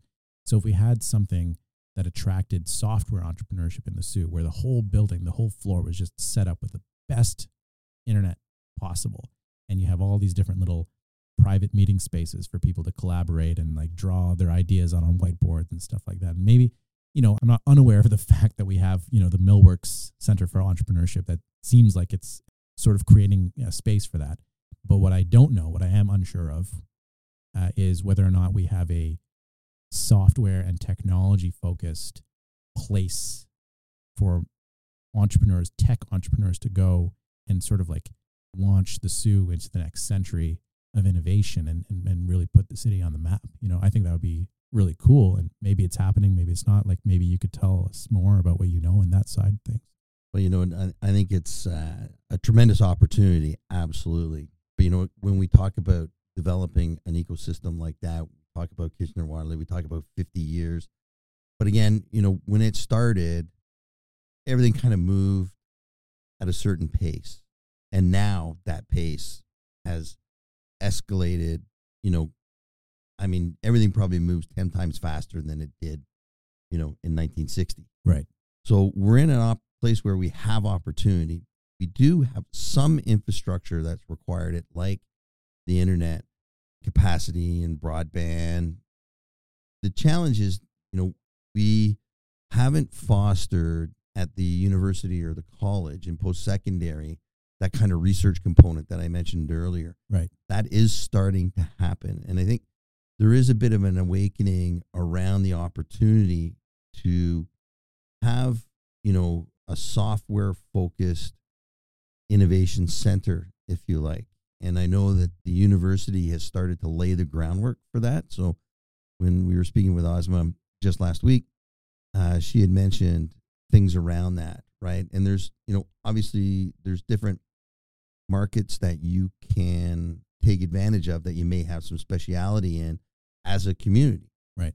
So you need to be able to leverage something that exists to, as opposed to starting something that's totally greenfield, right? Right. And because that you will actually need to attract. And you can only do that through having the human resources available to you. So if you have the in- inability to attract the human resources, you won't attract the entrepreneur. That's why it's critical that post-secondary starts to get into this space, right? Right. Starts to think about the research dollars, building their computer science, their computer engineering, their business and economics courses, to build out that capacity to attract the entrepreneurs or to grow them locally. Right. And then give them a place to be. So there is conversations in the community now about doing just that. When you take a look at our conversations around the Millworks, it is more traditional, you know, hot desks, more traditional businesses, consulting, right. Some product development, if you like, in that space with the supporting mechanisms. Then there is the, you know, the Sault Ste. Marie Innovation Center, which is doing great things around, you know, agricultural innovation. And their, uh, was it geomatics that they have? Okay. Using data collection, right? So trying to leverage those different things. So the Innovation Center is doing some things in space. And I know Peter there has really been talking about and considering how do you then move that from its current location into something that's more desirable by that sector, right? right. So you know, I mentioned my son's in, in Manhattan. He's a software engineer, and he's part of one of those companies that is, you know, the high growth, the hockey stick growth, or the right. gazelle, whatever you want to call them. But there was a quick ramp up for them, and then they stabilized, right? So they didn't get caught like some of the other organizations who, you know, brought on ten thousand technology folks and then had to let them all go, right? You know, when they couldn't scale for, for the future. Right. But still, you have to have the ability to make sure that you've got, you know, access to the human resources, you know, and you do that through your education system or by attracting immigrants or, you know, economic reconciliation like we talked about. Right. Or migrants from Southern Ontario, basically, right? right? And again, that's where where you have to really think about, okay, well, what do we offer? You know, there are some people that will not come to Sault Ste. Marie, but there's some people that are tired of the hustle and bustle. Right. You know, they're tired of some of the risk that's associated with a large population. I was just saying to somebody the other day, the only thing you have to worry about in Sault Ste. Marie is somebody pushing you in front of a moose. You know, there's, there isn't a subway, right? Yeah. There isn't, you know, so, so there's different lifestyle risks, yeah. But you know, you can imagine being able to, if you want, commune with nature yeah. as part of your job. I yeah. mean, sitting out in your backyard. I mean, yeah. you can buy properties here where the bush is right there. Right. You know, if that's your thing, or, you know, you want to go for a ride or a bike ride, you know, or go for a boat ride or go for a skidoo or go skiing or go snowshoeing, go cross country skiing, all that's available to you within literally five minutes. Right. If not less. And, you know, that can be really attractive because if you're a software engineer or, you know, or developing software, the majority of your time is screen time. Right. Right. And you need to, you know, for your own mental health and well-being, you need to get away from that. Yeah. And we talk about, so some of the trends that are happening in workplaces and the younger generations rethinking about the relationship they have with work. Right. And mental health and well-being is becoming a very, you know, dominant subject in the employment circles, yep. right? And in, and in companies, right? That you need to take a break. You need to get away. Right. And, you know, you talk about being, you know, in Times Square in Toronto, yeah, right? And yeah. I know exactly what you're talking about. And And coming and visiting back down to Toronto is just like the noise is, is it's overwhelming. It's overwhelming. Yeah, yeah. You know, the lights and, and, you know, especially I remember going to, to my first conference after being through the pandemic, and it was sensory overload. Yeah. Like it really was, right? And it was amazing to be just surrounded by lights, noise, nonstop people. And you're kind of like, whew. I just, I can hardly wait to be in my backyard. Yeah. And just, whoosah, yeah, yeah, yeah, yeah, yeah. You know, and then go back to work, you know, because things, you know, we're a very small team at the chamber. It's just myself and Don. Right. We had an intern for a year. So we put a lot of hours in. It's a lot of screen time, a lot of connectivity, right? Managing programs and stuff. And it's great just to get up and walk into the backyard, just get some fresh air. Oh my God. Yeah. Right. Just get the fresh air. And, you know, I'm becoming a boater this summer. So, you know, to be able to just take the time, jump on a boat and boom, just yeah. be on the water, or even just to be in a marina, you know, is, and it takes you five minutes to get basically anywhere you want to be to experience these things, you know, or if you want to go skiing, Search Mount's what, about a forty minute drive. Uh, you know, all those things are there without the busyness and the craziness. And that can be really attractive if you're an entrepreneur in the software space to be able to focus, right? Right. To be able to focus. And pre- so to present those opportunities, I think is a great future for Sault Ste. Marie to yeah. connect that lifestyle, to health and well-being, to creating companies that can be global competitors, right? Yeah. And attracting then the workforce, the entrepreneurs.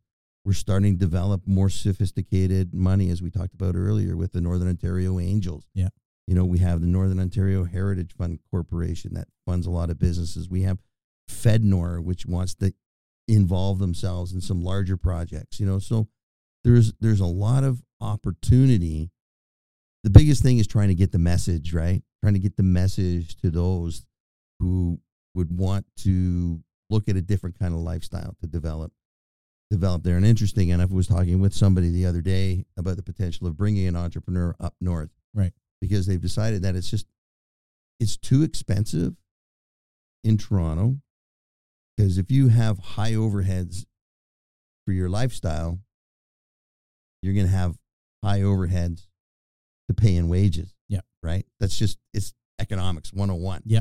Right. So yeah, you may not earn as much here, but you'll definitely take more money home. Yeah. Right.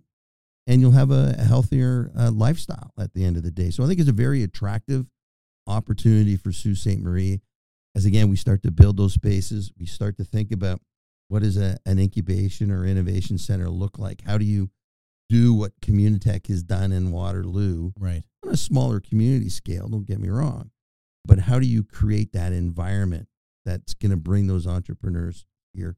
I have to tell you a funny story though. So my son in Manhattan, right? He's okay. You know, pandemic comes, they shut down the office, everybody goes home. Okay. So he was up visiting about a year and a half ago, and they're they're in New York. So they're starting to get back to work and open up the office. And I'm saying, like, Devin, you gonna go you gonna go back to work? And he goes, wow, Dad, you know, like, why would I want to go back to the office? They've got rid of the candy wall. Yeah.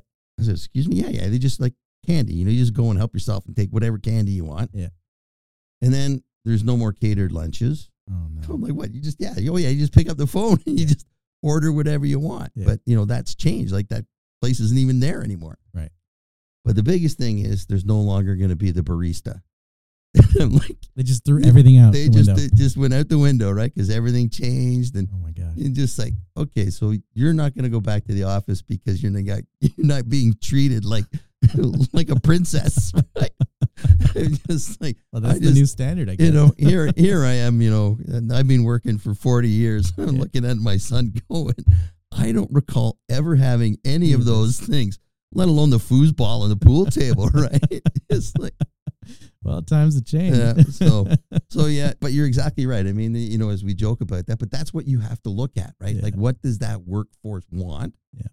And if you want to be in a big city, like that company's in Manhattan because they're close to big money. Yeah, right? Of course. Close to big, big money. Canada's not like that. We have a good venture capital system. It's not as good as it should be. The angel investment community here is pretty strong, and we've talked about that. you know, but there are other sources that, but the, our biggest challenge is when you get that gazelle, how do you get them financed in Canada? You know, even when you take a look at a company like Shopify, yep, it's all U S dollars. Yes, they're in Ottawa. Their biggest office is in the U S. Yeah. And I want to say it's maybe it's either Massachusetts or Missouri or something. I can't remember what it is.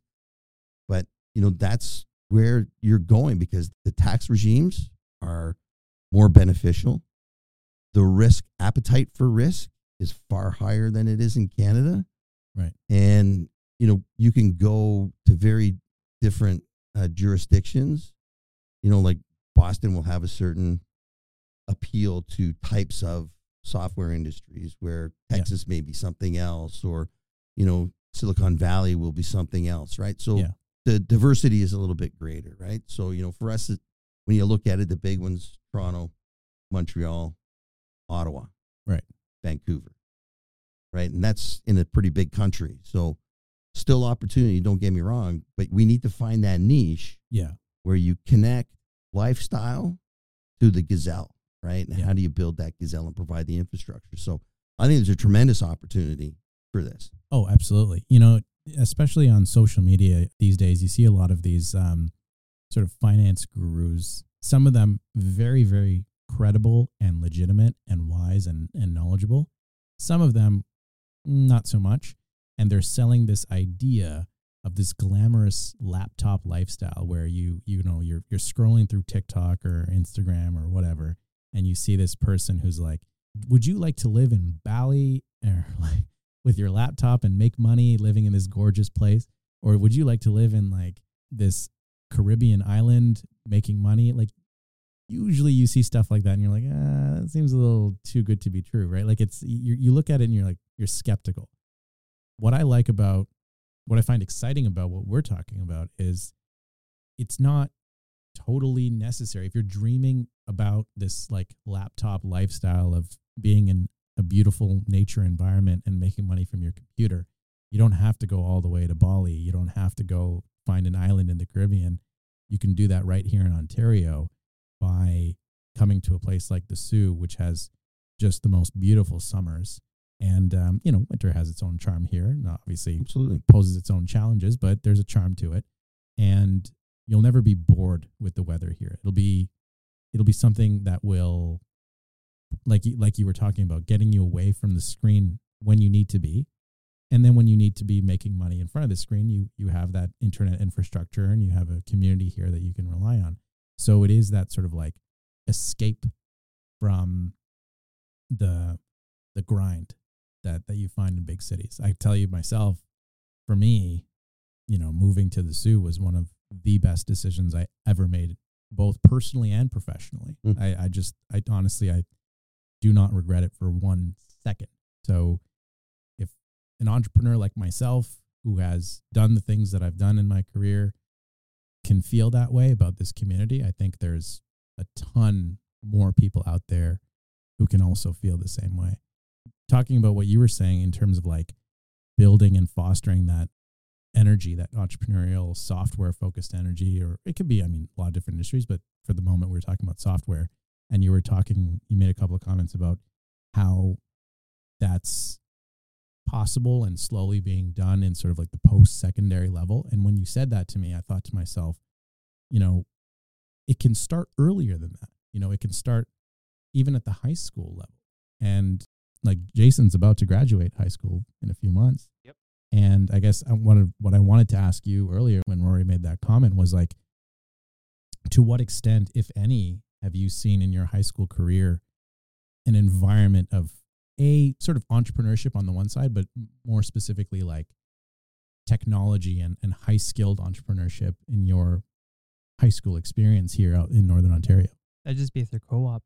Through co-op. Mainly through co-op, yeah, because you have more hands-on experience with many different businesses, whether it be where I'm working right now, the Legion, right, working as an electrician, doing all the wiring and stuff, commercial, right, or I was working last year at Algoma Auto Electric, rebuilding alternators and starters. Nice. You get to meet a bunch of people from everywhere then too, because you deal with Saldan or with steel plant and stuff like that, so you get to meet other people and see yeah. what they do for a living. So there is a program, there's some sort of academic infrastructure that's putting students in the community, in industry, mm-hmm. and then giving them an opportunity to sort of explore what sort of businesses and skills they want to get into and that kind of thing. Yep.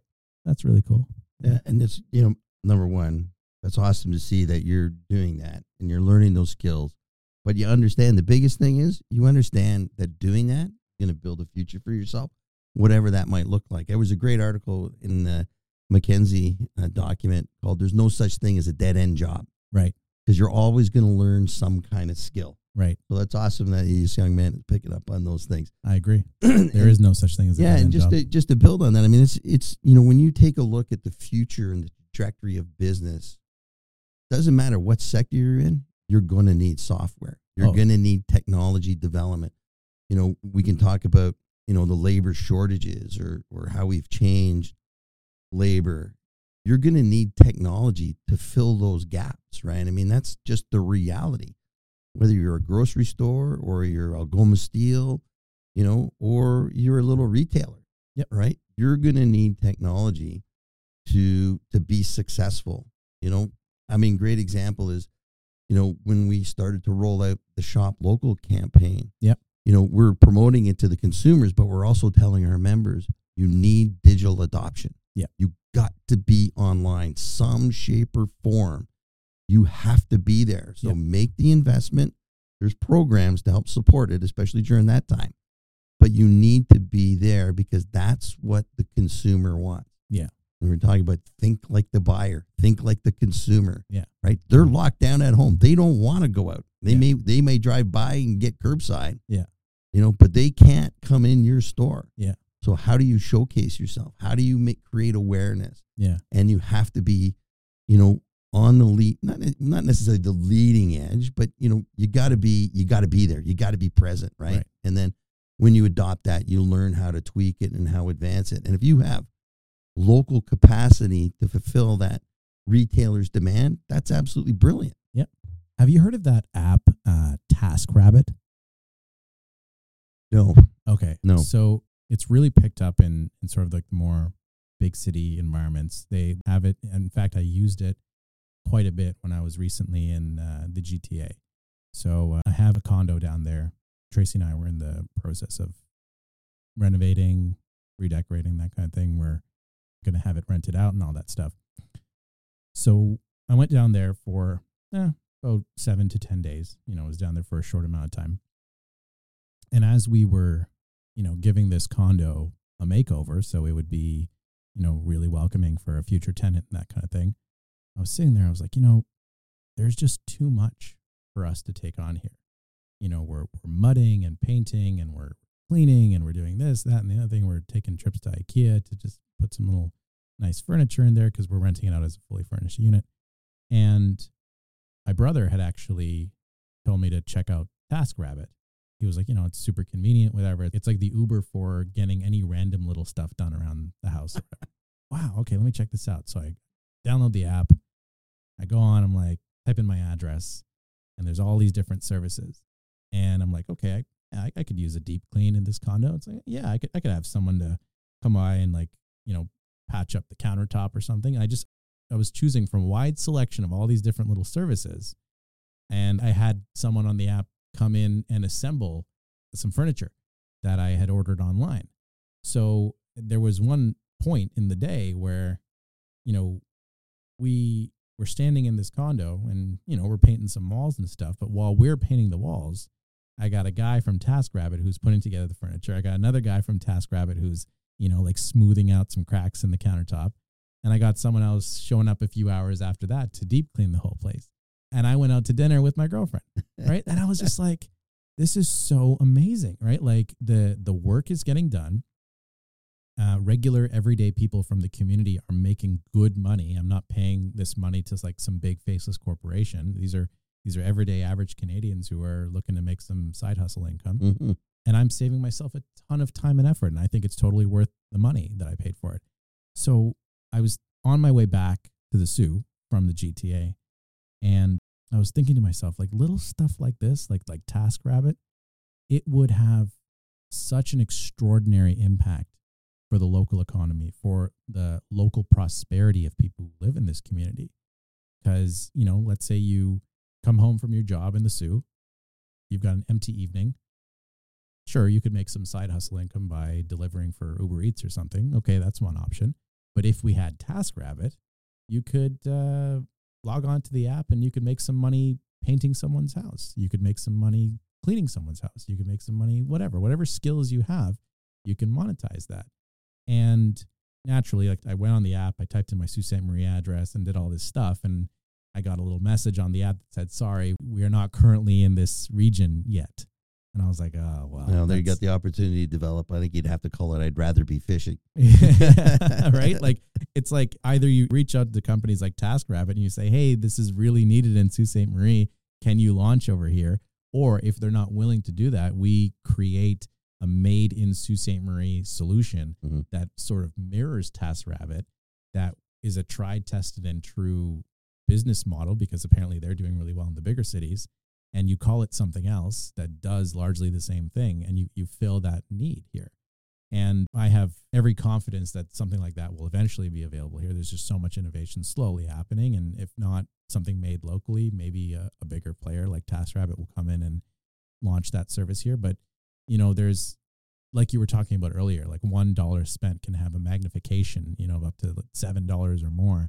So imagine just by that one company making that one decision to launch their app in this location, God knows how many locals here would benefit from something like that. Like, more than anything, what we've seen from the ride sharing industry or the food delivery industry, which does help a lot of locals make some side hustle income, which is great. There's so much more potential with these other similar apps, you know? So I was thinking about that a lot over the last week. Yeah. And that's, the opportunities are endless, right? Yeah. We just have to be creative in our thinking.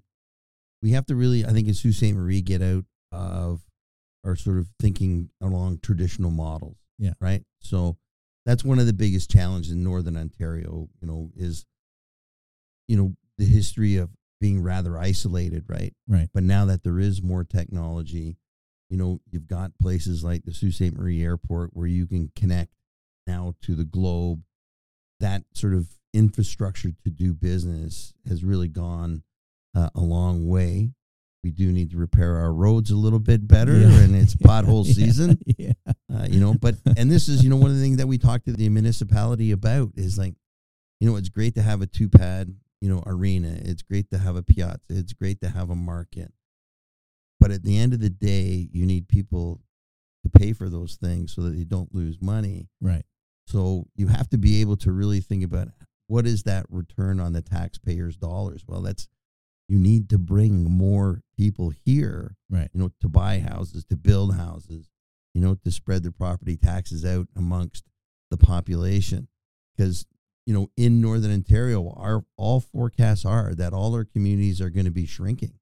You know, that's the forecast. Sudbury has grown a little bit, but we have to put that behind us and think about, you know, the things that we need to put in place to make sure we're attracting those entrepreneurs and those folks that will develop these type of applications that, you know, are not just to reside in Sault Ste. Marie, but, you know, think about going bigger. Like, how do we generate that kind of, you know, gazelle, if you like, you right. know, that high growth company?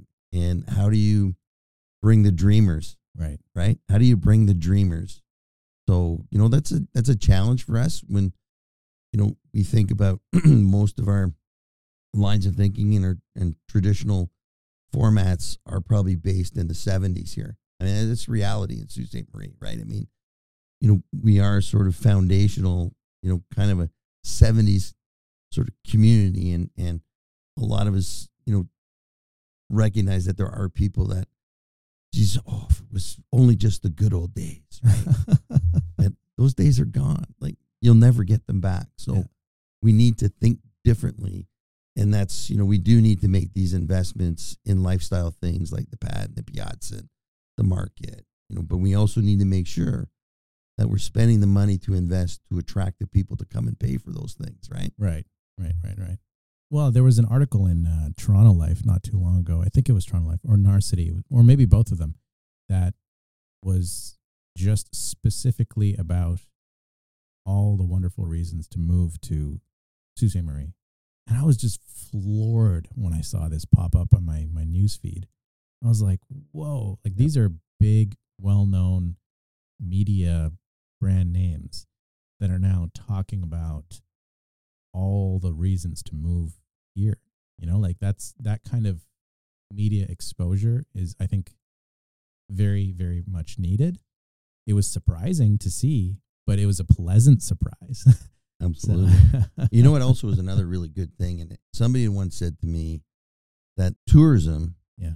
is the first step to economic development. Right.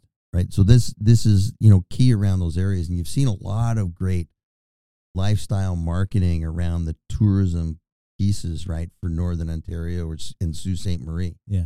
And that really is, I mean, it holds true, right? You bring somebody here and they kind of go like, wow, okay, this is pretty cool. Yeah. And lots to do. You know, people say, oh, there's nothing to do in Sault Ste. Marie. No, that, no, you know what? No, and then you no. get your head out of the sand, man, yeah, because, get your head out of the sand, yeah. you know, there's tons of things to do here. Yeah. And, uh, you know, it, it's those things that when you, you know, we're, we're now getting thirty to thirty-five cruise ships that come through. Wow. You know, to visit their day stops, right? Great Great Lakes tours. Yeah. Wow. You know, but we need to get out of the box because there's absolutely nobody greeting them on the waterfront. No. We're like, come on, people. Like, it's a missed opportunity. It is. I mean, you should have a powwow there. Yeah. You could now with a more diverse, you can have a cultural event there to show off the diversity. Yeah. Yeah. Because, you know, these individuals are going to go back and talk about it to somebody else. Right. Yeah. And tourism is experiential now. Right. And, yeah. and so we need to, we need to be investing money in those things to really make that experience as solid as possible, because it truly is the first door to economic development.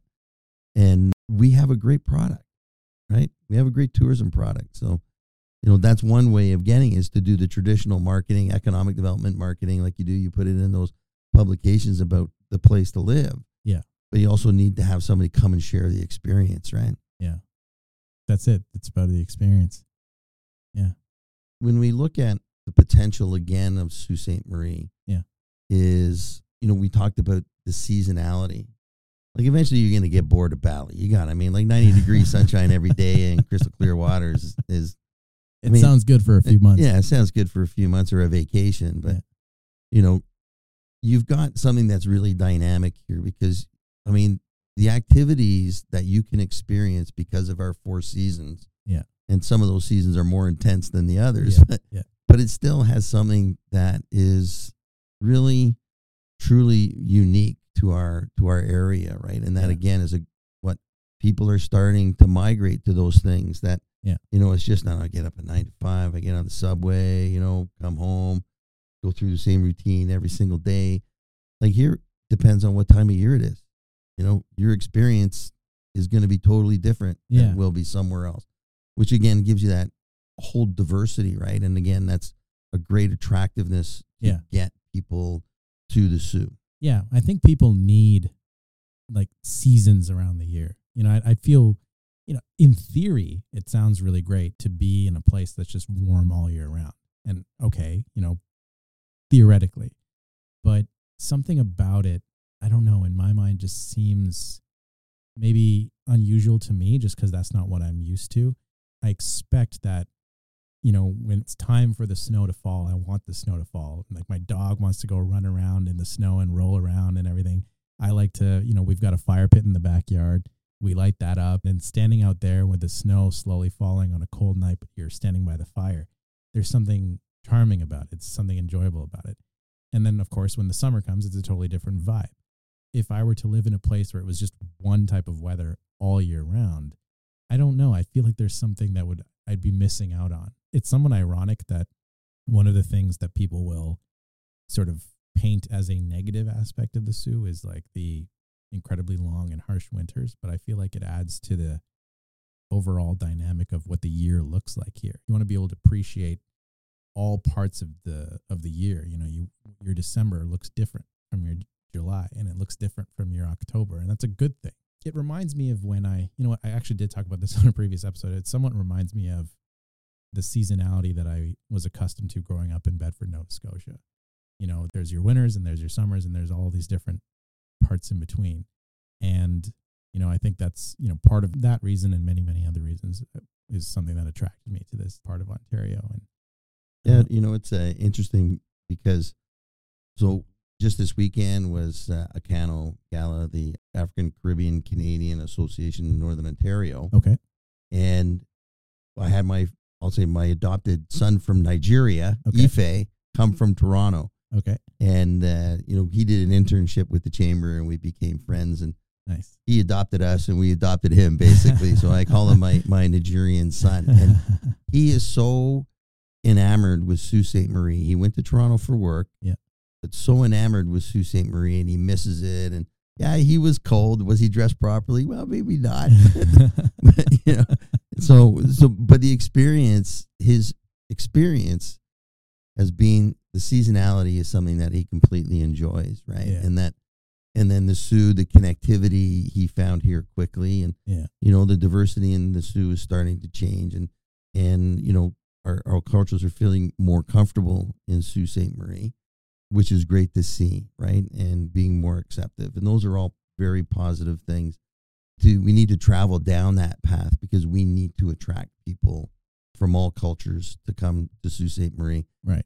But the interesting thing is we were talking about, oh, he's in uh, the north part of Scarborough, probably not too far from the Scarborough Town Center. He says, I have a fire pit in my backyard. And he's like, there is no way I would ever light that thing. Yeah. And there's probably no way ever I could get a permit to light it. And if yeah. I did light it, yeah. my neighbors would be all over me to, yeah. you know. They but, would lose their minds. Oh, I'm absolute, familiar with that area. Yeah, yeah. Absolutely, right? They would lose their minds. You're going to set my house on fire. Yeah, yeah, yeah. You know, and which it may, it may do. But, yeah. But here, you know, here you are, you know, you think about it. And one of the funny things that we noticed moving from Southern Ontario is the winters are very different. Southern Ontario tends to be very humid. Gotcha. Right? So at minus two or minus three degrees Celsius, you're chilled to the bone. Right. But at minus thirty in Sault Ste. Marie, hey, I'm barbecuing. Right? I'm a, I'm a shorts and sandals guy, right? And I will go outside at minus thirty in my shorts because there is no humidity. Right? My wife looks at me like I'm nuts, right? But I'll put my Crocs on and out I go. You know, and I'll have a fire pit, right? That's it just, you know, so you can make those adjustments. Yeah. Yeah. That's just it. That's, I, I love it. Yeah, so it's a, it's a great place to be, you know, and it, there's continued opportunity. Yeah.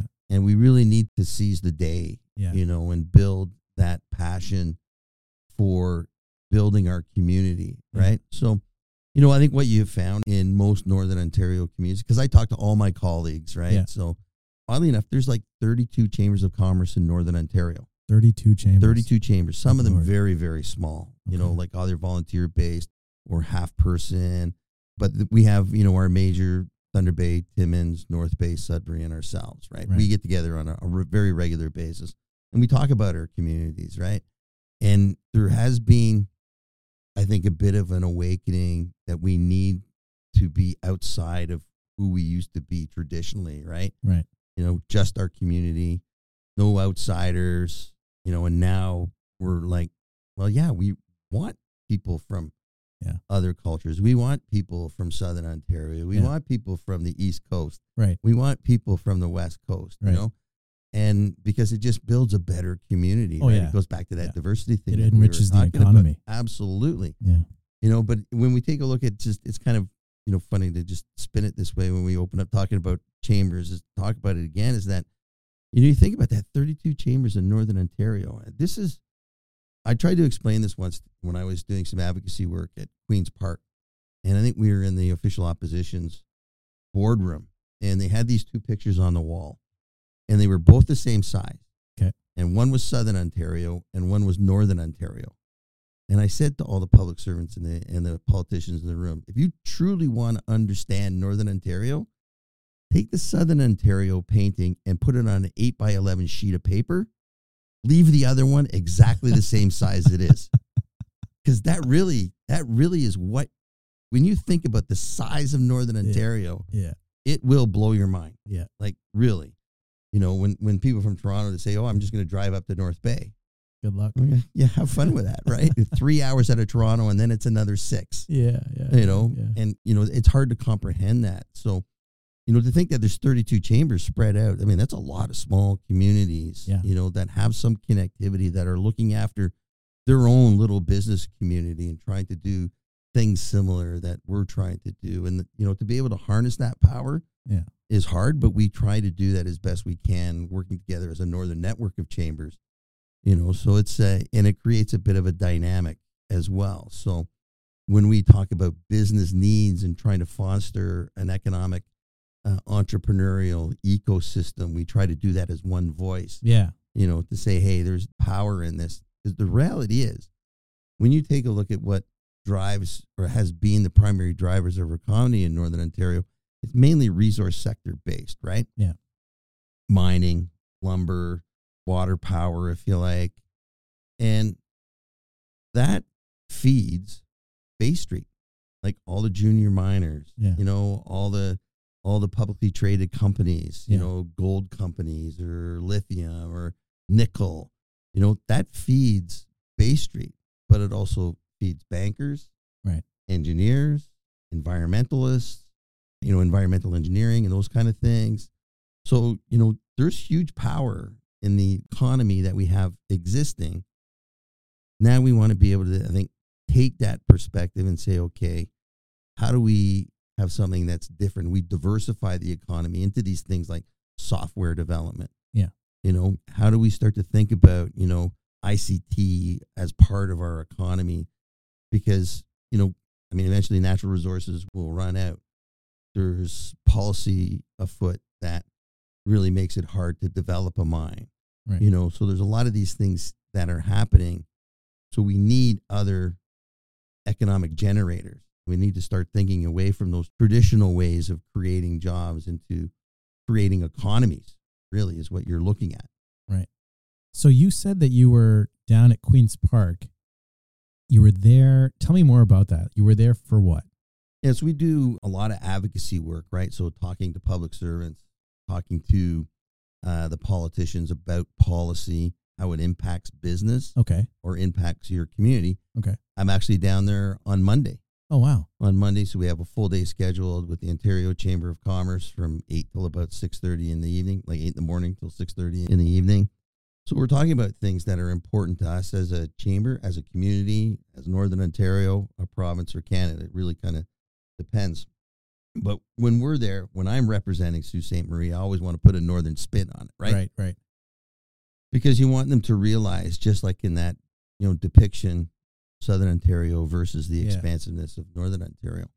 You want them to realize that and understand why it's important to think about, you know, policies and how they impact, you know, the unintended consequences, right? So let's talk about electrical infrastructure, right? So we just sort of briefly talked about P U C and installing, yeah. you know, the power outlet for an E V.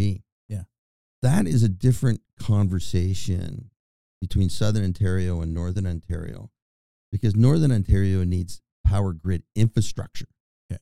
That's our primary thing that, you know, once you get outside of Sault Ste. Marie residential, the power infrastructure is absolutely critical to the future development of our economy. Right. Where the focus is in Southern Ontario tends to be what you just did, investing in stations or outlets in home to be right. able to charge your E V, right? Right. An E V at minus thirty reacts differently yep. than it does in Southern Ontario. Oh, yeah. You know, so there's a lot of those things. When we start to travel the path around the electrification, Northern Ontario is more grid-based and infrastructure-based, where it's more distribution in Southern Ontario. So two very different departments, you know, or two entities that take care of that, different types of government policy and funding needed to address that. Right. So those are the kind of the messages that we want to bring to them. One of the things that I have the fortunate circumstance to be attending a meeting with the deputy minister that is focused now on uh, health and addictions. Okay. And, you know, the ability to talk around the conversations, how that impacts community, obviously, and individuals. But as a chamber, we also want the policymakers to understand the impact that it has on businesses. Right. Right. And a lot of people say, well, you know, addiction is not a business issue. You say it is one hundred ten percent a business issue. Yeah. Right. And from a number of different aspects. Yeah. You know, one is obviously the health and well-being of your labor force, yep. your employees, right? And there's a cost to people calling in sick, to people not showing up. There's a cost associated with that because of the outcomes of addiction, right? There's break-ins and theft driven by the need to fulfill one's addiction. Yep. And people just say, oh, you just claim that on your insurance. Well, people don't realize that if you're like a retailer downtown, most likely your deductible's five grand. Yeah. So when somebody breaks a window and steals a thousand dollars worth of clothing, that's out of your pocket. There's a mental health impact on the business owner as well. It's not just a financial ramification. Ab- absolutely. Absolutely. You know, and, and even business owners can fall into those things. I mean, addiction, addiction has, it knows no socioeconomic yeah. boundaries. It knows no cultural boundaries. It yeah. takes whoever it wants for oh, whatever yeah. reason. Right. Yeah. So it is a business issue from a number of different aspects, and the, the ability to communicate that. And, and interesting. I just had my car serviced, and we were talking about some of these things because the facility now has to gate all of their vehicles because of catalytic converters being stolen, like to feed one's addiction. And the service manager was telling me about, he had a customer that had a, a truck and it needs a specific converter on it because it's a, a diesel. The cost is ten thousand dollars. He had it stolen four times. Oh my God. He just said, and insurance doesn't cover that. And he said, I, I have to close the business because I just, I can't afford it anymore. I, I can't make a living. So that forty grand was basically his wages. So, wow. you know, those kind of things. And sometimes yeah. people just don't connect the dots. Yeah. And part of our role then is to connect those dots for them, right? And to think about then, okay, well, policies that we're considering, you know, yes, I yeah. can, you know, they're focused on the general community. Absolutely. But we need to make sure also we're supporting the business community because they're dealing with these things themselves as well. Yeah. Yeah. That's, I didn't fully appreciate the, the way that the dots were connected, you know, the way that, you know, when you have rampant, unfortunate addiction in a community, the way that that can then spill over into all these different issues where it's like, okay, you've got people committing property crime to feed their addiction. You've got business owners who are incurring losses, damage to their property, damage to their assets because of this type of crime happening in the community. It's all so interconnected, and you know, and, and it makes you, you know, worry for the future economic growth and prosperity of the community. It's like, well, sure, you can attract all these entrepreneurs and future business owners into the community, and they can, with all this enthusiasm and optimism for the future, they can pour money into a storefront or whatever, maybe a like a automotive type business like you were talking about, uh, or a software company, whatever it is. But they're operating in an environment where there's these there's a domino effect happening where one type of problem rooted in addiction is causing another problem, another problem, another problem until it affects the whole system. And it's like, what do you do with that? You know, I've said this so many times before, and, and maybe even once or twice on this podcast, that it's my understanding that lawyers are three point five times more likely to encounter substance abuse problems and, and, and depression and also suicidal ideation, or are actually making that choice to end their life, you know? And for me, it's such a complex thing, you know, because I was talking to a lawyer just today, not within the company I work at, it was, it was a different company.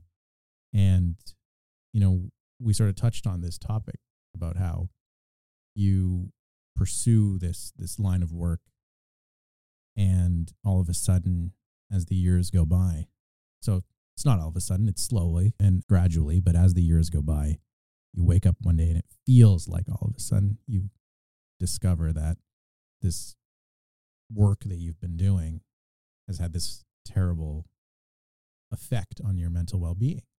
And then you have a choice to make. You know, do you pursue something else? Do you, you close up shop and reinvent your life? Maybe that's the best thing for you, right? Maybe that's the key to your happiness, depending on who you are. It's something that I was thinking about as you were telling me that story of the business owner who said, you know what? I just can't afford this nonsense anymore. I'm going to, I'm going to shut this stuff down. I can't afford another bill for a stolen catalytic converter or whatever. Just like, you know, there are other professions out there, like lawyering I just mentioned, where they wake up one day and they say, you know what, this was my last straw. I can't do this anymore. And that hurts everybody. That hurts the whole community. When you have service providers, businesses that meet the needs of the community, when you have them getting so burnt out because they're just sick and tired of being broken into. But if I can, I, yeah, I'll, I'll just ahead. share with you that my brother is a lawyer, the Crown prosecutor. Okay. And was really in the, in the juvie courts, right? And, you know, it, and it it's tough. You yeah. see a side of life that, you know, most of us in the middle class, to be honest with you, would never see. A certain socioeconomic sector, right, that has challenges, you know, whether it's family, mental health, financial, or whatever. You're dealing with a lot of really challenged individuals with some potentially violent or criminal outcomes. Yeah. Uh, abuse, you know, all those kind of things. And uh, it happened to, to my brother. And the trigger was when my dad passed away. Okay. Uh, took it very hard. And he woke up one day and said, that's it. I can't do this to myself anymore, because he had his own issues, and, and uh, was actually diagnosed with P T S D.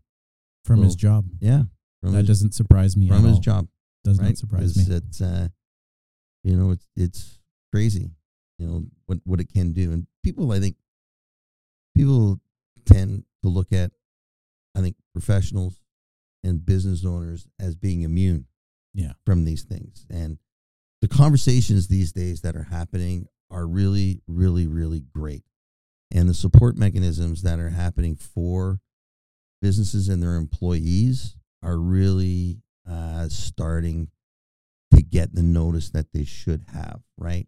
And those implementations that you need to have in a business. And here's kind of a role for a Chamber of Commerce, because what you tend to see in the, the business landscape is the larger corporates have the capacity and the resources to fulfill on those particular kinds of needs, right?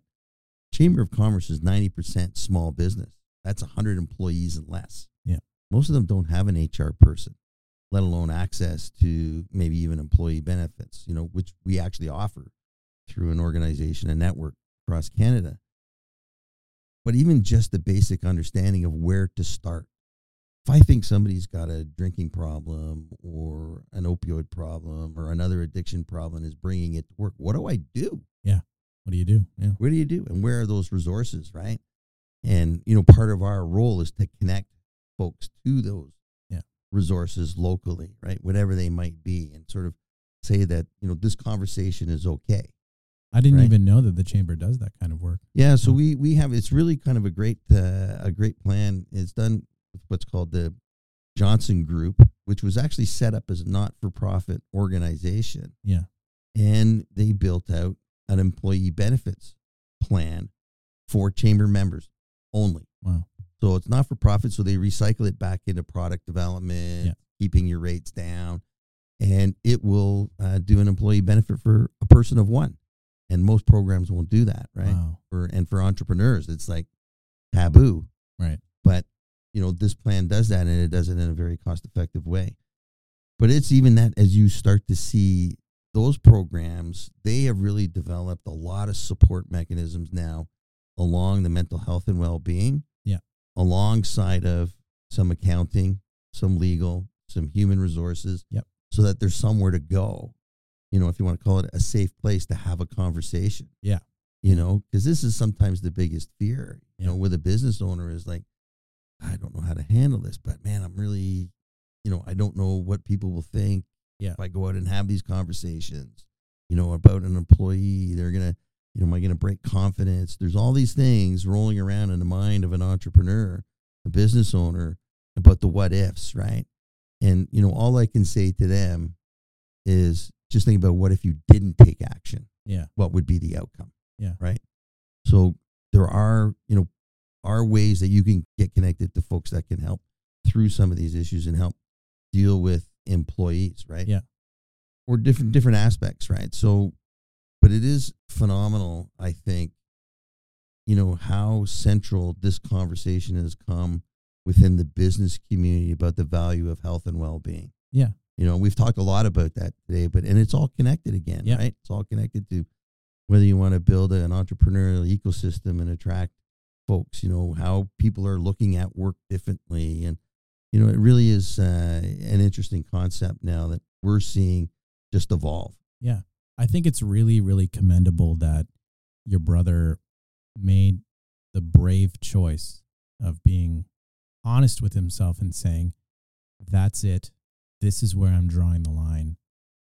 I'm not going to do this to myself anymore. In fact, I would say a lot of lawyers don't ultimately make that brave choice. They'll stay in a role performing work that is harmful to them, and they'll keep doing it well past the point of burnout, well past the point that they should be working, and they'll just keep, keep, keep, keep doing it. Yeah. But he made the brave choice to do what was good for his mental health and get out of it. And I'm curious to know how that story unfolded further. Like, what were the things that happened in his life and the, and the choices that he made thereafter, you know, after coming to that sort of aha moment, that point of enlightenment where he's like, I need to change course. How did that ultimately unfold thereafter? Yeah. So, I mean, he had uh, him and his wife and his, his son had to make some, you know, hard decisions around how do you manage a household and, yeah. you know, loss of income and those kind of things. And he was able to, I think he said he was probably the first Crown prosecutor that ever went on a disability claim or something through government support, you know, whether it's W S I B, I'm, I'm not too sure, but he ran that battle through saying, and this is an interesting story, can a lawyer as a Crown claim disability, right? Or through that process for income support, diagnosed with P T S D. Right. And one, I mean, in those days, I mean, we're talking probably eight years ago now, he got out of the workforce for five years and he's just started to work back in as a research side. He got out of the courtroom. Yeah. Got out of the criminal. Oh, I don't blame him. Stuff and all of that. Yeah. So now he's taken on a role that's, he can work from home, you know, and, but he had to go through therapy sessions. He, you know, he had to find ways to express himself, became an artist, right? So that is his therapy now, right? Is being connected into his art. And he does it for himself, even though he probably could make some money on the side doing it. But, you know, but it was a process, but you got to have the support of your family, right? Yeah. And, uh, you know, and that was a journey for him. So I see so much, if I may, I see yeah. so much of my own journey, the story that you're telling me about your brother, you know, when you, especially when you just said those words, he became an artist. It's funny because, like, I don't know how to paint, but I don't consider that to be the definition of artist, right? An artist is anyone who expresses themselves. You could Absolutely. Be a singer. You could be a content creator. You could be doing podcasts, right? You got to get in touch with the creative side of your your mind and your soul and feed that part of your soul and give that part of you an outlet to express yourself. And I think that that just has the most wonderful mental health benefits. And, you know, for me, I'm far more happy having conversations like this, really like meaningful human conversations. Mm-hmm. And of course, sharing that with the world with all this wonderful technology. I'm so much happier doing that versus standing in a courtroom. And it sounds like your brother came to a similar realization and, and did what was right for him. So uh, absolutely. There, there's so many professionals. I forget lawyers for a moment. I mean, like, doctors left the profession in droves during the pandemic because I imagine the mental health impact on them, as well as nurses and, mm-hmm. and other medical professionals. They left because, you know, they had to draw a line at some point saying, this is too much for me. And whether you're a doctor or a lawyer or, or any other professional in a high stress job, it's so important, I think, to be honest with yourself about, you know, when is enough enough? And when are you going to make time for human expression, artistry, in whatever form that might take, and finally experience all the joy that can come with that? And yeah, maybe maybe it involves uh, changing your financial situation. Maybe it involves making some sacrifices in that regard. But if you do it with your family, if you talk about it with them, say, you know what, maybe we can make those financial sacrifices and in fact be in a position where all of us are just so much happier as a result. Yeah, no, absolutely. You know, and And I had mentioned earlier that my father was a, a British engineer. Yeah. You know, and they're not known as the most touchy-feely individuals on the planet, right? Like, they're not emotional. Yeah. And, and I always say, when I make an engineering joke, I've earned every right to do so. Yeah. So but, uh, you know, but that concept of you need to hold it all in. Yeah. Right? That is itself, you know, a self-perpetuating harm to your emotional well-being. Yeah. And it's difficult because, again, to put this back into like a business owner's context, right? Yeah, yeah, yeah. yeah. Is if you're that individual, you're that leader, you're in that position and you think that you can't talk to anybody about it, right? Or you can't express what you're feeling yeah. or the emotional turmoil you're in. And we talk about lawyers and accountants and, and doctors and that. They're still they're still professionals, right? All these guys are still entrepreneurs. Yeah. You know, all those people are still entrepreneurs, right? Or intrapreneurs. Yeah. And, you know, if they've taken control of a situation and put themselves in those leadership positions, they tend to isolate themselves from expressing their emotions that they're feeling on a professional level, if you like. And that's why when we talk about starting a business and being an entrepreneur and measuring risks, yeah, you have to realize that that's part of it too, yeah. right? And that's why, you know, we say, bringing people together is probably one of the best things that we do. That's what we do. Yeah. Whether we're convening for advocacy or, or, you know, bringing people together just to have a meal or one of our Take Five Love Local events, and bringing those people together is an outlet for that.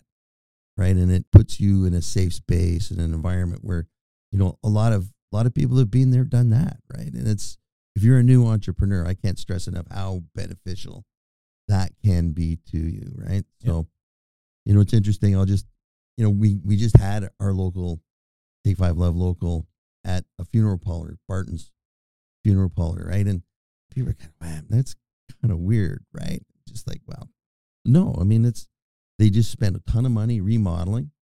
And why did they remodel this? They remodeled it because the way we treat death is changing as well, right? Right. And it's more now around the celebration of life yeah. as as opposed to bringing finality to it. I mean, that's part of it, don't get me wrong. But the celebration of life, and it's interesting as we start to change those conversations and recognize, you know, what somebody brought to the table as an individual. Sometimes good, sometimes bad. That's just part of life. But it was interesting to see how the business, the funeral home business, was changing its model as the consumer demand changed. And I think the thing that just brought it home for me is in one of the corners they had a display, and it was a snowmobile with pictures of the individual and the urn on the snowmobile. All right. You cannot say anything more than Sault Ste. Marie-ish yeah. than, you know what, yeah. when I go, yeah. I'm going on my snowmobile, and you're going to bury me with my snowmobile. It's just, you know, the essence of, of Northern Ontario, yeah, right? Yeah, so. Yeah. You know, but those are some interesting dynamics that are kind of changing in our world today. That's good. That's really great to see. that's that's how I want to go, Jay. One day there'll be a big celebration of my life, and probably gonna involve something like that. Rory, it's been an absolute pleasure having you on the show. I feel like I could sit here and talk to you for another three hours. I wouldn't even notice the time go by. I'm sure there's going to be people that listen to this episode and, and reach out and ask for you to come back.